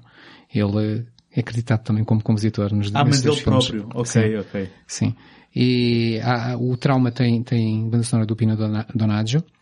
E em 93 e em 96 também, como disseste, volta o, o Ennio Morricone para mais dois filmes, que é o, o Síndrome de Stendhal e o Fantasma da Ópera. Já agora o Pino Donaggio, que também tinha feito a carreira com o Brian da Palma. Com o Brian da Palma, exatamente. Uh, e, já, e já agora com o Piranha do Joe Dante também. também, é, também é relevante. Uh, e então, deixando uh, o Argento um bocadinho de lado, ele continua a filmar, Uh, mas nós vamos ignorar os outros filmes.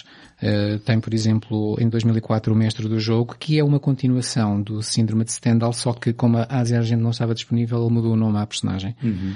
Uh, depois, depois A Bem das Lágrimas em 2007, um filme chamado Giallo em 2009 e um Drácula 3D em 2012. O, 3, o 3D é assim a cereja no topo do bolo. Tenho certeza, eu não vi esse filme, mas tenho a certeza que é. O filme, eu não vi estes últimos dois. Esse, esse uh, Giallo é com Adrian Brody, curiosamente. Exatamente.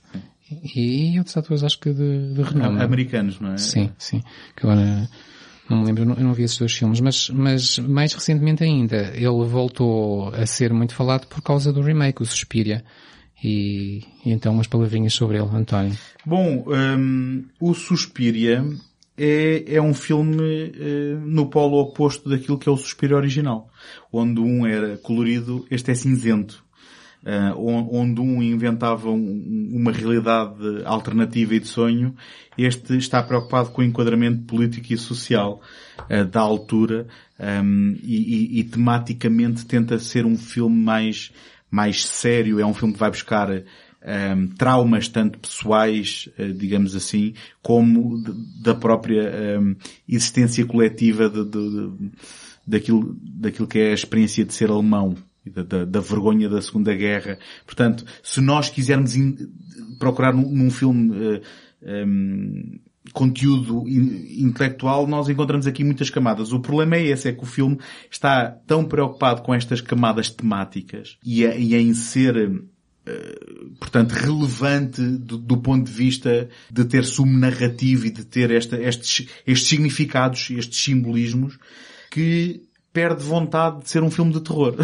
e apesar de ter terror físico, de ter momentos uh, que podem, que podem impressionar, nomeadamente há lá uma sequência no, no, a meio do filme mais ou menos, uma sequência de dança que, uhum. que, que, que, vai impressionar muita gente.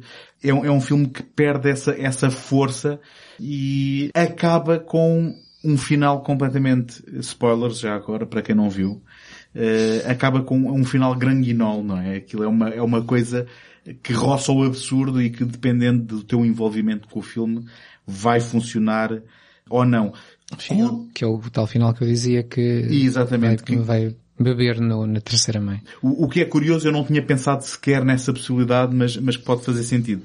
Uh, o que é curioso, para mim pessoalmente, os momentos que, que, funcionaram melhor são momentos que também eles próprios neste filme são de sonho e são oníricos são imagens muito marcantes que depois acabam por não ter muita relevância para, para, para a narrativa, um, a, a, não ser se calhar para, para, explicar algum do twist final que esse não vou estragar. Um, e uh, outra diferença que se calhar uh, importa referir é que onde a dança também era acessória no original, aqui é completamente fulcral uhum. e, e, e, há narrativa uhum. e também oferece alguns dos melhores momentos para mim, sendo que, uh, de um ponto de vista geral, o filme para mim não foi satisfatório enquanto remake. Enquanto filme por si só é muito difícil uh, tendo conhecido o original. Eu, eu acho que é um filme que começa a dizer eu sou um remake e acaba a dizer eu não sou um remake. uh, a meio do filme uh, transforma-se noutra coisa. Mas eu não vou falar muito mais, eu concordo basicamente com o que o António disse. Só dizer também que, que para mim as cenas de dança, ou aquela cena de dança que estavas a falar, é, é, talvez o, o momento que eu mais gosto no filme, porque, porque achei que era, era, trazia algo de novo, algo interessante. E pela negativa, dizer que se calhar eu ainda gosto menos da Dakota Johnson do que da, do que da Asia Argento. Portanto, é, nem sequer vou comparar com a, com a Jessica Harper do, do, do filme original, que acho que é, foi, fez, teve uma excelente Da cabazada. Naquele, naquele mas, mas uh, se me permitirem, acabo com uma nota positiva, uh, ou duas na verdade. A primeira é uh, um bocado a coragem de não ser uma cópia descarada e só se bem que depois podes, a tua opinião final pode ser que tenha falhado. E a segunda é que, eh, sendo que o original teve uma banda sonora uh, marcante e completamente relevante e indissociável do filme, esta, à sua maneira, acaba também por ter uma excelente banda sonora do uhum. Tom York dos Radiohead um, e que vale a pena, independentemente também do filme, uh, descobrir. Pronto, acabo com, esta, com estas notas positivas. Eu não vi o filme, até por acaso foi por puro acaso que eu não vi o filme, mas depois de ler o que o Dario Argento disse sobre o filme, fiquei ainda com menos interesse. O Dario Argento foi bastante violento na sua crítica. Primeiro disse que não tinha gostado de nada do filme. Depois disse, até se não estou em erro, até acusou o próprio, o próprio Luca de não ter compreendido o primeiro filme. Um, Sim, mas escuta, obviamente... o Woody Allen também não gosta do Manhattan e nem tanto. Exato, exato. Não é por aí. Mas, mas pronto, ele, ele, ele disse mesmo que, que, até fez um desserviço um, ao primeiro, que é algo que não é possível, não é? Como todos sabemos, são dois filmes separados. Mas, mas pronto, depois do Dario Argento, pronto, que é o criador do primeiro, não é? Ter dito que o segundo é um desastre total, não sabem o que é de pensar, mas depois também penso que o Stephen King também odiou uh, o Shining e portanto depois sim, penso, sim. penso duas vezes e se calhar vou ver o filme ainda hoje. Literalmente. Exato. Já agora dizer que está anunciado um filme de Dario Argento chamado The Sandman. Portanto, o, Com música dos Metallica. o fulano que traz os sonhos, portanto se calhar vem mais onirismo, não Isso é sei. baseado na, na novela gráfica do Neil Gaiman. Ou de Neil Gaiman. sim. Uh, para acabar, eu perguntava aquela, fazia aquela pergunta que eu costumo, que é, então, e qual é o legado do, do, do Dario Argento? Já, já aqui falamos de nomes como o Sérgio, o, o Jorge Romero, o Lamberto Bava, o Michele Soavi, uh, também falamos de dois nomes que não trabalharam diretamente com ele, mas eu acho que têm muito a ver, que é o John Carpenter e o, e o Brian De Palma. Concordo plenamente. Uh, e falamos do Slasher também. O que é que dizem? Eu, eu, eu faço aqui alguns apontamentos porque, como digo, hum, é muito difícil eh, até procurar, por exemplo, podcasts sobre eh, filmes de terror e não se acabar eh, logo por tropeçar em, programas em que a malta está a falar entusiasmadamente do, do, do Dário Argento, mas eu aponto aqui também só alguns pormenores e voltando à questão do slasher, no próprio Inferno, porque eh, nós não referimos o Inferno, foi um filme que se passa em Nova York, mas filmado em Itália, totalmente. Eh, Se calhar com algumas exceções e houve ali uma colaboração eh, também ne- nessas filmagens com um realizador chamado William Lustig. William Lustig acabou por realizar um filme que, que em, em 80 que é o Maniac, um filme ehm, relativamente culto, com, com eh, efeitos especiais do Tom Savini, um filme muito violento. Eu pessoalmente nunca o vi, mas conheço, conheço bem o filme por tudo aquilo que já ouvi e li. E ele acabou também depois a realizar um filme chamado Maniac Cop, e isto são filmes na tradição do slasher, eh, mas, mas um bocadinho ainda mais hardcore, di- digamos, do que o Sexta-feira 13 e, e, e afins. Sa- Savini que trabalhou no Trauma, não foi? Do, do Argento. Boa questão, boa questão. Não, não sabia que tinham colaborado. Sim, sim. Ok. Fez os efeitos especiais. A cena famosa também do Suspiria, eh, do Arame Farpado, da sala do Arame Farpado, para quem viu, ehm, foi também referenciada no Só, Enigma Mortal, o filme, o filme do James Wan, que depois também, já, já nos anos 2000, eh, f- deu origem a uma série de, de, de sequelas, e nomes ehm, como Edgar Wright, que a gente não associa propriamente imediatamente ao género de terror, eh, mencionou eh, o Dario Argento como inspiração para um pequeno trailer que ele fez na experiência Grindhouse do Robert Rodriguez e do Quentin Tarantino, que se chamou Don't. E portanto temos aqui ehm, nomes que nos são reconhecíveis eh, a beber a inspiração E eu se calhar refiro, referindo a outra, hum, outra influência, ou pelo menos o que o Dargent influenciou, e especificamente o Suspiria, hum, o, o Black Swan, do Aronofsky. Ele próprio já admitiu que era um- uma das grandes influências uh, narrativamente e tematicamente para o Black Swan foi o Suspiria.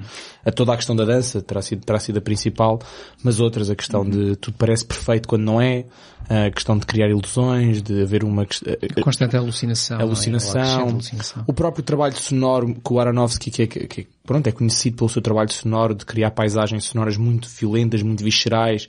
Também ele próprio diz que foi influenciado por muito do que o Argento fez. A própria cor, ele também trabalha sempre com cores muito saturadas, não tanto como, como o Argento, mas o próprio Aronofsky já, já disse que não só para Black Swan a grande inspiração, uma das grandes inspirações terá sido o Suspiria, como para a própria filmografia, ele diz que o Argento é uma influência grande. Eu não quero desca- descarrilar esta reta final do nosso programa, mas hum, li há pouco tempo que hum, a Natalie Portman, eh, numa entrevista, revelou que fazer o Black Swan foi para ela uma grande lição sobre aquilo que é hum, a mão de um realizador no produto final de um filme e, e- e a sua identidade autoral, no sentido em que ela diz que foi só quando viu o filme no grande ecrã é que percebeu o filme que tinha feito, porque enquanto estava a rodar, ela na cabeça dela estava a fazer um filme dramático sobre balé. E que diz que foi só ao ver aquilo que o Aronofsky fez e meteu no ecrã é que percebeu finalmente a visão do realizador que ela nunca se tinha Sim, percebido sim. durante as rodagens. É uma história curioso, engraçada. é curioso. Sim, sim. Já agora, estava a ouvir-vos eh, sobre estas influências e a pensar, será que se pode dizer que o Argento vale mais pelas ideias que trouxe e portas que abriu e, portanto, influências que deixou do que pela sua própria obra? Hum, eu não sei se, se vale a pena chegar aí tão longe, porque eu penso que nós ainda podemos derivar prazer e que vamos pôr as coisas nestes termos. Os filmes não precisam de ser todos iguais e não precisam ser todos narrativas perfeitamente satisfatórias e nós podemos ter uma boa experiência sentados numa sala de cinema, se fosse possível vê-los no cinema. Eu, eu vi o Suspiria um ano ou dois no, no cinema. No cinema. Pronto, tiveste muita sorte porque lá está, é um filme que Era te uma transporta. É- E é um filme que te transporta e, e que te vai eh, muito, muito Hum, provavelmente eu fazer sentir coisas, não é? Eh, e portanto, enfim, o Suspiro é o mais óbvio, mas Acho que os, os filmes do D'Argento não são velhos bafientos que nós queremos trancar no sótão. Acho que muitos deles, ou pelo menos alguns dos que eu vi, dá- conseguem se manter eh, a par do, do curso do tempo, do decurso do tempo e independentemente de agora no, no final de carreira não conseguir manter a fasquia. Sim, não interessa. Os Podemos outros, já, fazer os, uma outros, seleção. os outros já lá estão. Sim. Então pronto, vamos continuar eh, a tê-lo como realizador dos, dos nossos pesadelos. É isso? Sim, Sim, parece-me bem. Acho que sim. Parece-me bem. Então, Até uma, terminamos, até uma próxima, não é? terminamos por aqui. Muito obrigado por terem estado desse lado. Eu sou o António Araújo. José Carlos. Sou o Tomás e obrigado José por teres convidado. Até à próxima. Tchau.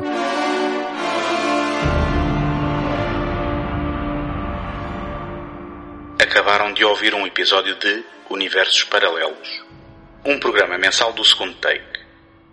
Apoiem o trabalho do Tomás em imaginalta.net, do José em ajanelaencantada.wordpress.com e do António em segundotake.com, onde também podem subscrever este podcast. Dentro de momentos, a emissão voltará ao normal.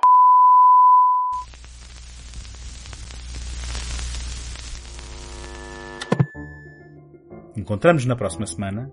Até lá, boas fitas.